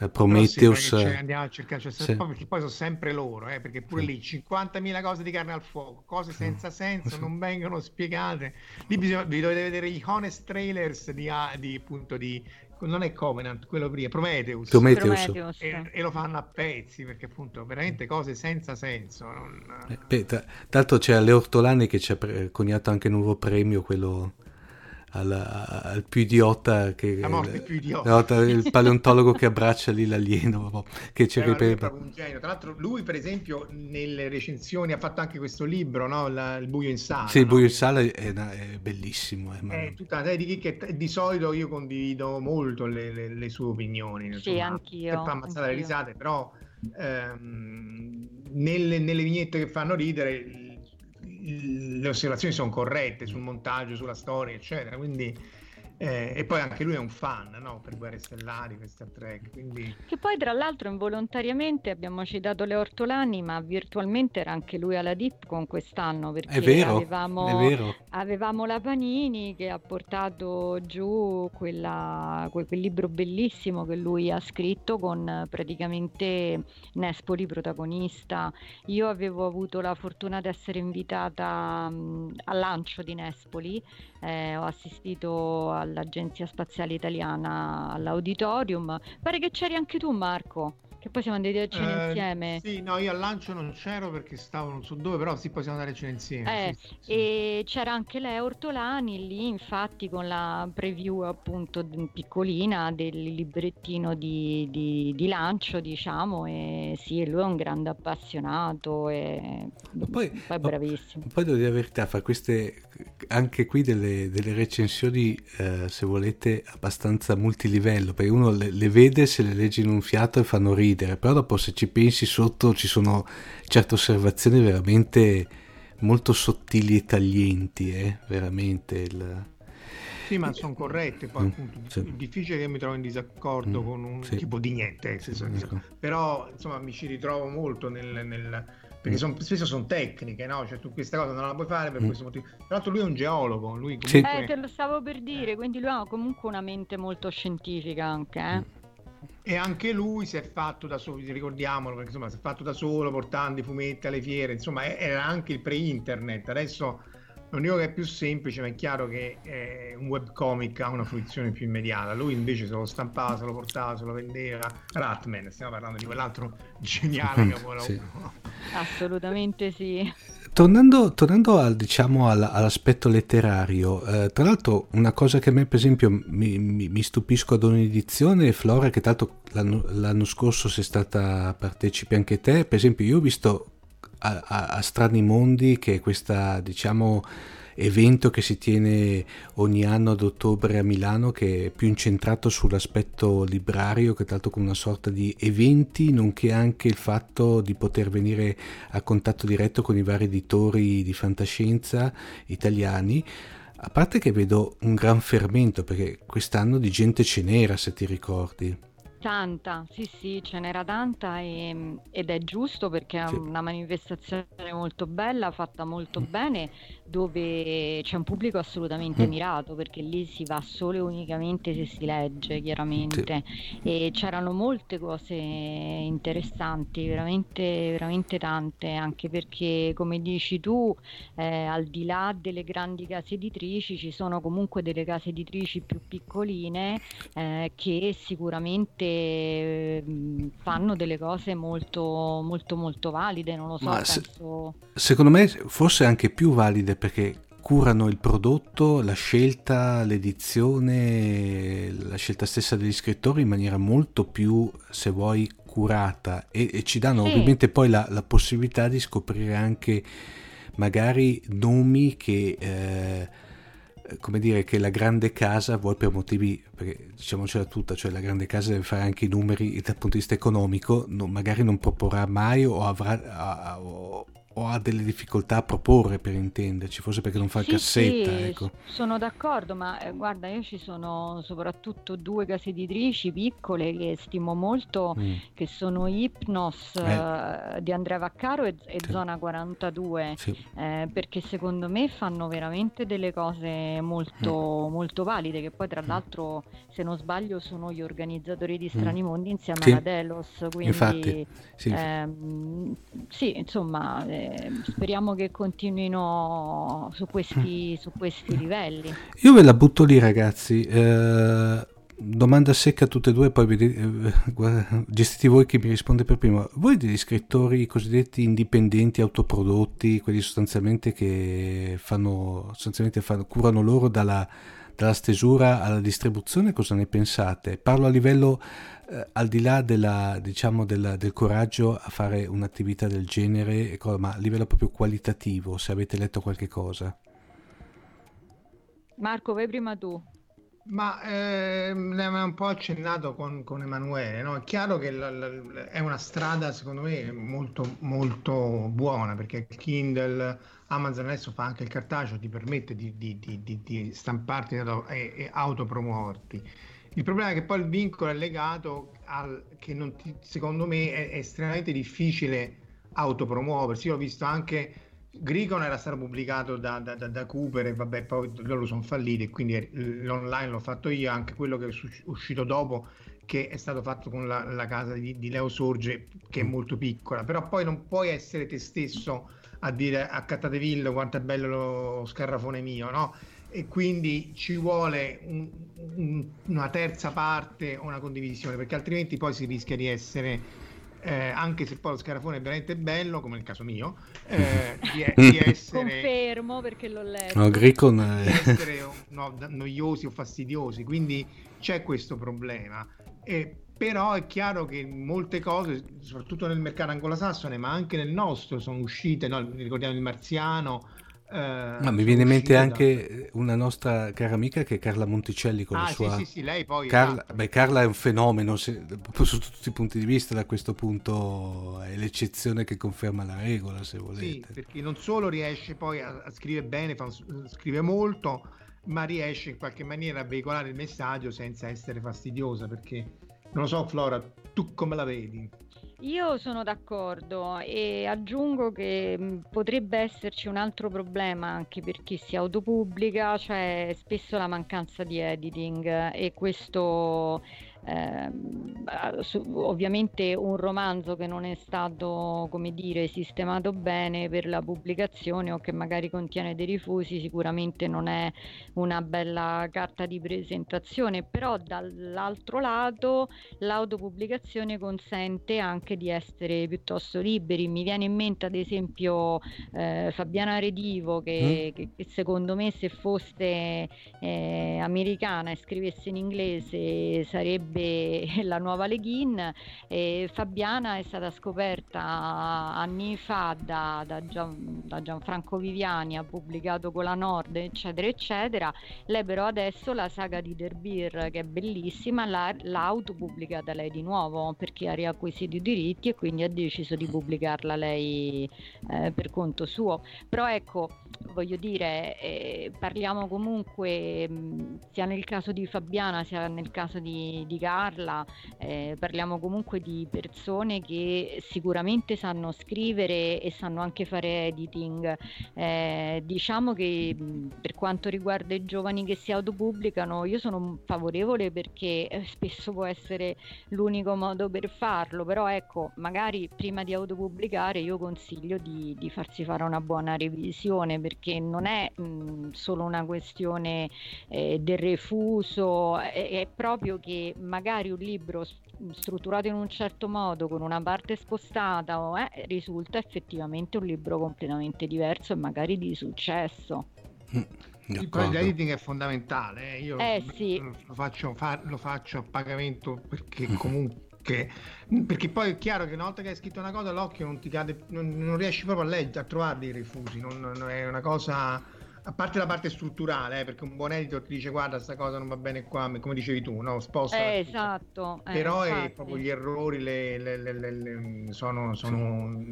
il cervello proprio non, si spegne. Non, non... Ma anche perché uno scrittore eh, capita spessissimo, io penso che scrive, poi torna indietro, eh, toglie una parte e quindi a volte, io, io lo noto molto anche nei film, quando a volte arriva una prima stesura scene, prima sceneggiatura, poi ne arriva un'altra.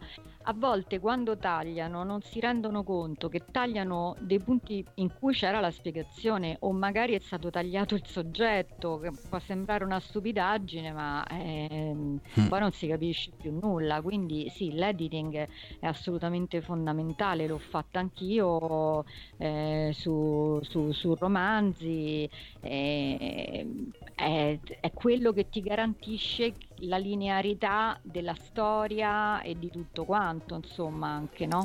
Sì, però ciò non vale nel podcasting, che spesso e volentieri il meglio è sempre il fuori onda. Ah, vabbè, ma il podcasting. Beh, i nostri fuori onda sono... I nostri fuori onda sono uh, ragazzi... ma leggenda per chi ne ha parte. Eh, però... Ma che poi... Tanto, io il terrore che ho, ma ogni tanto si sbaglia e ne mandi in onda qualcosa. Secondo me lui registra tutti i fuori onda e poi ma... ci ricatta e la pensione se la fa, se la arrotonda così, no, ricattando ma... tutto il gruppo. no, no, ma no, no, semmai io registro tutti i fuori onda, ma di tutti, e poi saranno rigorosamente messi in vendita con delle puntate a pagamento del podcast. e, e, la gente si accorgerà che in effetti il meglio di fantascientifica sta sono i fuori onda. Guarda, hai avuto la stessa idea mia sulla Dipcon, che io ho pensato prima o poi scriverò un libro dietro le quinte della Dipcon, perché veramente ci stanno delle, delle cose che non si possono nemmeno ma... raccontare, che, che sono no, ver- veramente ma, da morire da ridere. Ma, poi, ma, poi soprattutto capita con, diciamo, eh, collaboratori come e, e qui, eh, cioè, faccio un, un, mezza, una mezza confessione, mezza dietro le scene, cioè certe volte con collaboratori come Mar- con Marco, ma anche con Massimo De Santo, spesso e volentieri nascono questi uh, discorsi perché dopo ovviamente non è il discorso di fare il fuori onda si è più liberi del parlare perché bene o male i nostri ascoltatori sanno che tranne va bene la parolaccia di intercalare dobbiamo stare un attimino attenti però vediamo di ridurla al massimo però bene o male il tenore della chiacchierata che facciamo durante la trasmissione è lo stesso del fuori onda però spesso e volentieri i fuori onda veramente prendono delle pieghe vero Marco? Certe volte estremamente interessanti sì, sono anche spunti per altre puntate, è... ma io lo dicevamo nella puntata con Emanuele, io quando mm. registro, sì. quest'anno sto registrando lezioni di Space Instrument che tengo a Tor Vergata con gli studenti e, e spesso, anzi no, tutte le, tutte le puntate, tutte le, le, le, lezioni divaghiamo su film, fumetti, eccetera, eccetera. Se sono poi troppo lunghe le taglio e le metto nel, appunto nel fuori onda della lezione mm. perché appunto poi 10 minuti su Gundam forse non fanno proprio. Però vedi Marco, secondo me quello è il modo migliore per interessare gli studenti, è quello che ho sempre sostenuto io su come portare eh, i ragazzi a leggere fantascienza. Io sono una fortissima sostenitrice dell'audiovisivo perché ho sempre pensato che se un ragazzo va al cinema eh, intanto inizia poi da là gli puoi anche dire, per dire, o come nel caso della televisione, ti piace Expanse? Eh, ma lo sai che esistono anche i libri? Mm, sì, infatti. Eh, Eh, io sono sempre stata una grande fautrice di questo, invece purtroppo in Italia ci sono ancora molte persone che fanno la distinzione, eh no, il libro è il libro, il resto è il resto e questo è molto sbagliato perché secondo me si è fuori dal tempo, non, non ci mm. si rende conto che oggi come oggi purtroppo il libro è, è il mezzo di, di, di, trasmissione meno usato, non c'è niente da fare, quindi bisogna mm. in un certo modo trascinarlo dentro. Io sono sempre stata molto favorevole ai fumetti, ad esempio, non ho letti tantissimi in vita mia e, e magari i bambini di oggi leggessero i fumetti, mm. perché poi comunque dai fumetti passi ai libri. Sì. Eccetera, Beh, il lessico poi, eh, ma lo sapete sicuramente, il lessico di Paperino dei, dei, dei tempi storici era estremamente complesso. Io ho ottenuto all'Istituto di Cultura Italiano a Tokyo per la, la giornata italiana della scienza proprio questo, cioè fumetti, fisica e scienza e, e, appunto vi ricordate cosa vedono le mie fosche pupille, eh, mm. plutocratica rappresentazione, insomma scrivevano cose veramente complesse nei fumetti di Paperino. Ancora di più se poi uno va a leggere i fumetti in lingua straniera oppure si impara la lingua straniera leggendo i fumetti, quindi è senz'altro... Mm. Eh, senza contare che poi Watchmen, Before Vendetta, queste graphic novel. Quelle, quelle arriviamo veramente a livelli o il Sandman, ma sì. quelli ovviamente ah, sono, sono, cose... Sì, però appunto io, io vengo da una famiglia dove e, e il motto era leggi purché sia scritto bene, qualunque cosa. Infatti io devo dire che ho letto veramente di, di tutto in vita mia. Cioè, a me mio padre a otto anni mi ha messo in mano il Signore degli Anelli e io in contemporanea leggevo Diabolic, Satanic, eh, queste cose qua. E, però erano scritti tutti bene, devo dire che erano scritti tutti bene. Io poi c'è una cosa che oggi proprio non sopporto, lo, lo confesso pubblicamente, ma io non riesco a sopportare come vengono scritti gli sms, que- quelle abbreviazioni del cavolo, che poi uno si riporta, secondo me, è un abbrudimento veramente della lingua che poi ti riporti anche quando parli o quando scrivi. Io di questo sono convinta. Cioè, non sopporto il perché scritto con la X, insomma, eh, ecco. Mamma mia, che tristezza. Sì, non, sì, c'è da dire che forse il lettore di, di, o comunque il fruitore di fantascienza poi è anche lettore, più spesso è lettore, sì. anche il Signore degli Anelli con tutti i problemi che c'era il film eh, poi ha portato a leggere a molta gente, non solo in Italia, il libro e quindi comunque un, un effetto benefico l'ha avuto, eh? l'hai detto tu stesso, sì, no? la Dipcon esatto. la gente compra parecchi libri. Non... Eh, da, noi, da noi sì, ma da noi è rarissimo trovare qualcuno che non, che non legge. Di solito uno dei, degli argomenti principe è ho una pila di libri così, ho una, una, pila di, di, DVD o di roba da vedere perché il tempo non, non basta mai, però eh, sì, sicuramente, anche perché per me sono due mezzi completamente diversi, quindi mi, a me personalmente danno due piaceri completamente diversi. Io, ad esempio, prima di addormentarmi devo leggere sempre. Sì, anch'io quello. Almeno, almeno una pagina o una schermata nel caso che è tipo l'ebook, però in effetti. Tra l'altro, comunque, Flora, mi hai dato un'idea. Potremmo fare un discorso di sinergie. Te scrivi il famoso libro, diciamo, dietro le quinte a Dipcon e in, in, regalo, in allegato, mettiamo il CD dei fuori onda di Fantascientificast. Eh, ma poi ci mettono in galera tutte e due, secondo me.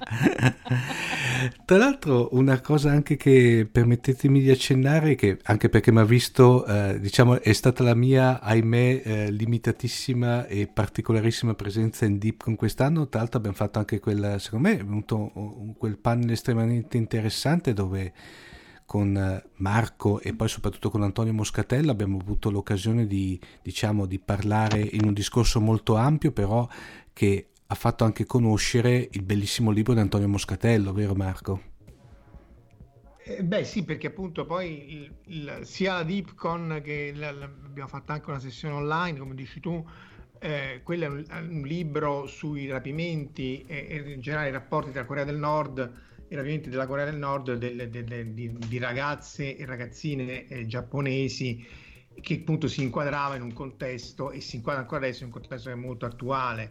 Quindi ehm, è anche lì eh, magari esula dalla fantascienza in quanto tale, però anche lì poi c'era Pulgasari, tutto il sì. discorso sul, sul gozzillone autarchico della Corea mm. del Nord e quindi poi alla fine eh, sono mondi legati, no? anche quando noi parliamo di Giappone dalla, dall'approccio pop mm. del robottone, perché comunque è una chiave di lettura per comprendere alcuni aspetti della cultura giapponese, insomma il, il Godzilla che distrugge sì. Tokyo è il figlio delle due bombe nucleari che gli hanno buttato sì. addosso, e, anzi anche della ehm, Dai Fukumaru, che sarebbe sì. questa nave eh, lì i fisici sbagliarono i conti eh, e, e, topparono alla grande invece di 5 megatoni l'esplosione Castelbrao se non ricordo era di 15 megatoni e quindi no, no, l'avevo, l'avevano definito il secondo bombardamento at- atomico sul Giappone tenuto conto che loro in effetti i primi due tengono ad assimilarli per cui questo qui era diventato perché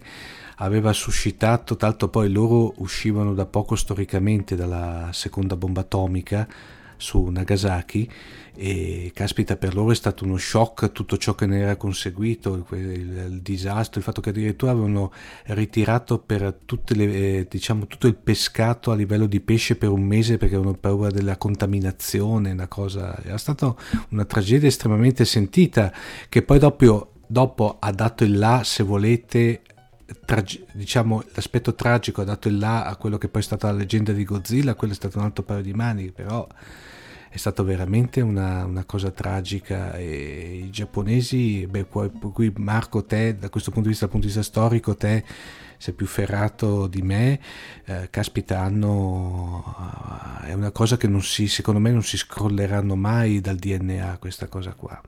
Beh, anche poi ci si è messa anche Fukushima. Sì, poi, ecco. non è, non è che però appunto lì nel caso, nel caso del, del, della barca del punto di pescatori, quel, loro furono, morirono alcuni, non mm. tutti.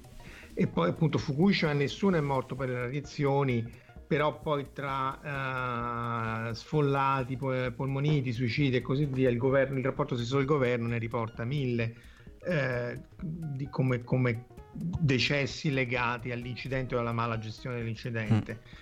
Quindi è chiaro che il rapporto col nucleare del Giappone è un rapporto eh, molto particolare. Eh. Del resto però eh, c'è anche da dire che insomma, in, in, America c'è Hulk, no? Che, sì. che, se, insomma, ognuno lo, lo, lo vive e lo declina in maniera differente, però è chiaro che molto della produzione dell'istruzione di Tokyo, dei mostroni, eccetera, eccetera, eh, è figlia di, delle persone che poi, di, di, di autori e animatori che erano bambini al tempo della guerra. Miyazaki si ricorda i, i, i bombardieri americani che, che, coprivano il cielo.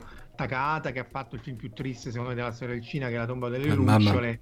Ma, eh, Marco, me lo sono rivisto da poco, veramente è una cosa... Ah, io comincio a piangere, sì. se ci pensi mi era piangere. Guarda, no, no ma è una cosa... I tre fotogrammi... È veramente... Bene, non lo vedrò in questo periodo. No, no, guarda, Flora, tutto, ma... Eh, te potresti, potresti aver fatto 5 secondi prima il famoso 6 a Super Enalotto di 45 milioni di euro, praticamente, se te vedi quel film lì praticamente ti tagli le vene, perché ah, è di una dramma... cioè adesso io la metto un pochino sul ride, però in effetti è di una drammaticità quasi epica. Sì, poi anche lì dovremmo fare una puntata solo su sì. quello, perché è un film molto complesso, che nasce da un romanzo in cui poi si, eh, ha avuto anche altre eh, incarnazioni con attori in carne ed ossa, mm. anche bravi, non canni senza appello come mm. spesso accade mm. per i Super Saiyan e così via.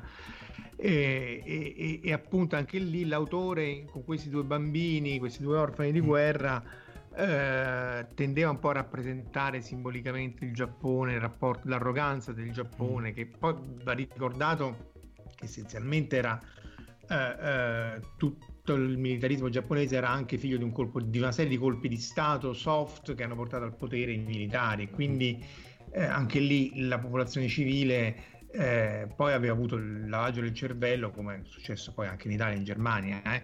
Eh, però lì ehm, non è che condividesse appieno questi ideali, però in qualche maniera gli erano stati inculcati da, da, da, da 20-30 anni di, di militarismo e espansionismo, cosa che ehm, insomma è rimasta molto sentita anche questa. Quindi... Beh, eh, ma poi in Giappone c'era anche il culto proprio dell'imperatore, sì, no? Sì. Eh, quindi anche quello, cioè, dopo che si sono poveretti beccati tutte e due le bombe atomiche, praticamente l'unica condizione che hanno chiesto, se non sbaglio, per la resa è stato che l'imperatore fosse, rimanesse impunito. Sì, sì, sì. Che tra l'altro poi gli americani furono uh, i primi a uh, smussare le colpe dell'imperatore, comunque erano limitate. Eh? Poi, certo, sì, sì.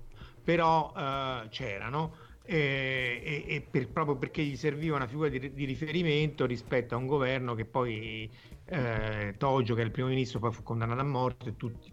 Molti la fecero franca, eh, perché poi lì ci sta tutta una storia allucinante con l'unità 731 che è un'unità ah. di guerra batteriologica in um, giapponese in Cina che hanno fatto delle nefandezze in confronto ai quali Mengele era quasi un principiante lì è un'altra storia eh, una pagina terribile tra l'altro non, mo, molto poco nota tra i giapponesi stessi e anche lì tutti questi invece la fecero franca perché diventarono chi rettore dell'università chi capo dell'azienda farmaceutica perché gli americani gli diedero l'immunità in eh. cambio dei, dei, dati batteriologici, chimici, anche lì ci sono parecchie atrocità. Capita Marco, ci sarebbe da fare a questo punto, come dire, anche qui piccola promessa, prossima magari puntata della sindrome di Nomaru, potremmo parlare. Eh, sulla 731 sì. guarda è agghiacciante. No, t- tanto faccio anche una promessa a questo punto, anzi fa- se sei d'accordo te- ti tiro dentro anche te, nella prossima puntata della sindrome di Nomaru ci sarà sicuramente Marco Taddia come ospite. Ah, sì, sì, sì, perché se no non, non, ce lo leviamo più di torno, se no eh, ahimè dobbiamo invitarlo per forza, perché se no Povero altrimenti... Marco, guarda, solo per il fatto che mi ha salvato dagli altri episodi di Salvation con l'M Drive bisogna dargli un, un premio. eh, io ho visto il primo episodio e ho detto ma che è sta boiata? E poi penso che da come, sentendo le recensioni sua, perché anche lì ci metto tutta una serie di pseudoscienze, tra cui questo M Drive mm. che è praticamente lo stamina mm. americano della fisica, cioè mm. questi sono mm. proprio uh, venditori di fumo e quindi è riuscito anche a incarnarsi in questa serie. Sì. Eh, spero che tu non abbia tradotto quella, quella cosa. Salvation. No, oh. no. Comunque, eh, visto che, come dire, siamo, devo fare pubblica, pubblico, devo dire che Marco, guarda, Marco, te lo dico ufficialmente e davanti al pubblico di Fantascientifica, sei stato un ottimo acquisto, punto. Il Taddia. Taddia. Eh. Taddia socio di Deep Space One uh, dei primi tempi, se sì. non sbaglio. Sì, infatti, però è stato un ottimo acquisto e tra l'altro devo dire la verità. World of Streaming, io quando poi mi manda il lavorato che dopo lo monto e tutto è sempre, veramente sempre divertente, interessante, ma poi al di là poi del, anche lì del primo livello di, di ascolto che eh, ridi, eccetera, però eh, devo dire, Marco di una, prof- eh, di una, profondità incredibile. Poi tra l'altro lui parla da solo, no? che, sì. che, che, è molto più difficile secondo me, sì. cioè riuscire a registrare la puntata senza un interlocutore. Mm. Ma inf- infatti posso, posso, fare qui, ecco qui permettetemi questo, lo posso fare un dietro le quinte, tanto eh, mi ricorderò sempre la puntata che abbiamo fatto a tre voci, eh, che tra l'altro era eh, un po' di tempo fa che eravamo insieme a Noemi Gallo, che è un'altra nostra collaboratrice, e a Marco Tadia e io che parlavamo di, uh, di quella... Di, oddio, di quel film che è uscito su, uh, su Netflix che era Natalie Portman, Natalie Portman sì, Annihilation, Annihilation, sì, Annihilation eh, adesso non mi ricordo il titolo in italiano, mi sfugge, perdonatemi. E c'era Marco che era un pochino in crisi perché per la prima volta si trovava a essere in versione interattiva. Per cui praticamente, cioè non avendo, non essendo come... duplex. Esatto, tanto poi con... Eh, per cui dopo è venuta fuori una bellissima puntata, d'altro poi lui, come dire, è rotto il ghiaccio, è andato tranquillo, ma, però guarda in effetti Marco, eh, me lo immagino una puntata con Marco Taddia perché doveva venire fuori una cosa, poi tra l'altro lui profondo anche lui conoscitore del Giappone, per cui per l'amor sì, del cielo. Ma tu do- dovevate vederlo la prima volta che ha fatto un panel in Mm. Eh, che ha proposto questo panel molto timidamente. Noi abbiamo detto subito: ma certo, senz'altro fallo. E all'inizio era molto titubante, poi è sempre stato molto interessante. I panel che fa Marco mm. sono, sempre, ah. sono sempre interessantissimi. Io devo dire la verità, sono rimasto scioccato da quello di Entai Kamen. Visto quello, come dire, sono rotto ad ogni esperienza su tutti i punti di vista. Benissimo, direi che anche per questa puntata è tutto. Uh, ovviamente eh, state sintonizzati con noi perché fra non molto riprenderanno anche le, le, diciamo, le trasmissioni per quanto riguarda i panel della, della Dipcon, per cui eh, adesso ci avviciniamo pian pianino e meno male verso il periodo estivo per cui praticamente cominceremo di nuovo la trasmissione dei panel della Dipcon e, e poi ovviamente mi raccomando state sintonizzati perché fra non molto cominceremo a dare, vero Flora, primi, le prime notizie sulla prossima edizione, vero? Sì, va bene. Sono vent'anni, no? Eh, sono vent'anni, l'avrebbe mai detto, sono vent'anni, quindi sarà un anniversario importante e poi, e poi insomma sì, siamo riusciti a fare tante cose insomma anche dal punto di vista scientifico. Eh, quest'anno abbiamo fatto un collegamento in diretta con la base di Concordia l'agenzia spaziale italiana abbiamo avuto Andrea Angiolino che ci ha parlato di videogiochi insomma del Barone Rosso anche del Barone Rosso esatto quindi insomma abbiamo avuto ah e poi una, un'ultima cosa che ci tenevo a ricordare volevo ringraziare Marco per aver eh, ricordato comunque Stephen Hawking prima del suo panel, diciamo, e poi eh, quest'anno ci ha lasciato Ursula Le Guin, appunto, e abbiamo voluto ricordare anche lei ehm, in Dipcon, tra l'altro insieme anche a Crista Laff, oltre a Salvatore mm. Proietti e Giuseppe Lippi. Eh, Crista Laff, per chi non la conosce, era la chairman della Workon di Helsinki, è un'americana mm. estremamente in gamba, Marco pure l'ha conosciuta, molto simpatica tra sì, l'altro. Sì e anche lì parliamo sempre di persone di, di grande spessore sicuramente. Mi ha fatto molto piacere perché insomma siamo rimasti in contatto e lei mi ha detto che è una delle migliori convention dove è stata in vita sua, insomma lei ne ha viste parecchie, sia di quelle piccole che di quelle gigantesche, perché considerate che alla Workon eravamo più di 10.000.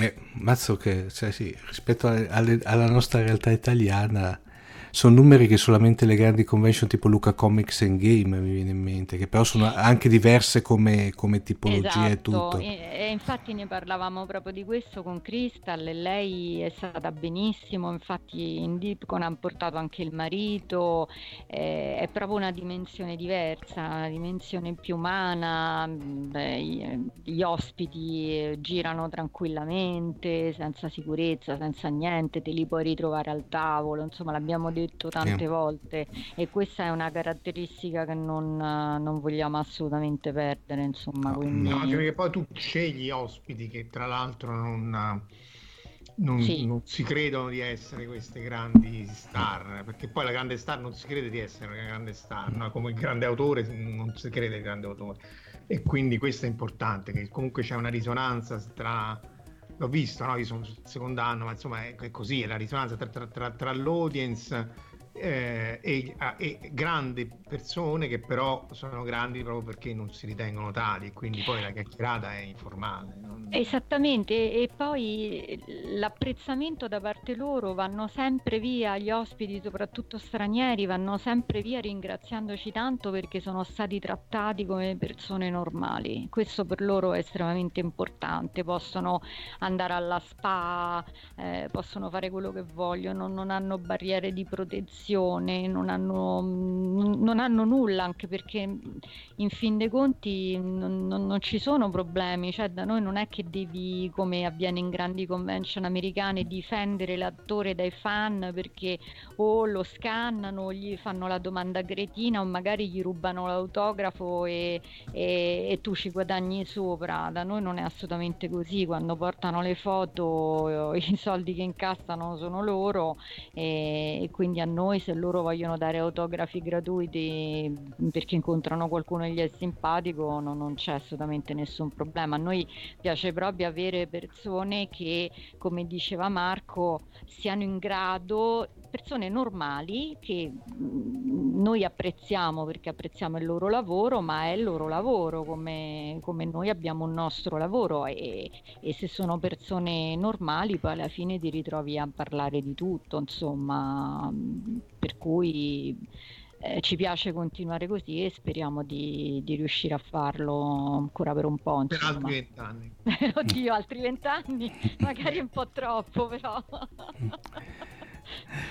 Bene, allora a questo punto, questa volta facciamolo bene il giro di saluti, non come la scorsa, la prima parte della puntata. per cui sincronizzati, allora, eh, da Omar Serafini. Marco Casalino. Ecco. ecco. Bellissimo ragazzi. Vabbè. E da, Insomma, vabbè, da Flora, ciao a tutti. Ciao. Ciao. Ciao. Avete ascoltato Fantascientificast, podcast di fantascienza e cronache dalla galassia. Una produzione Recast Media Factory.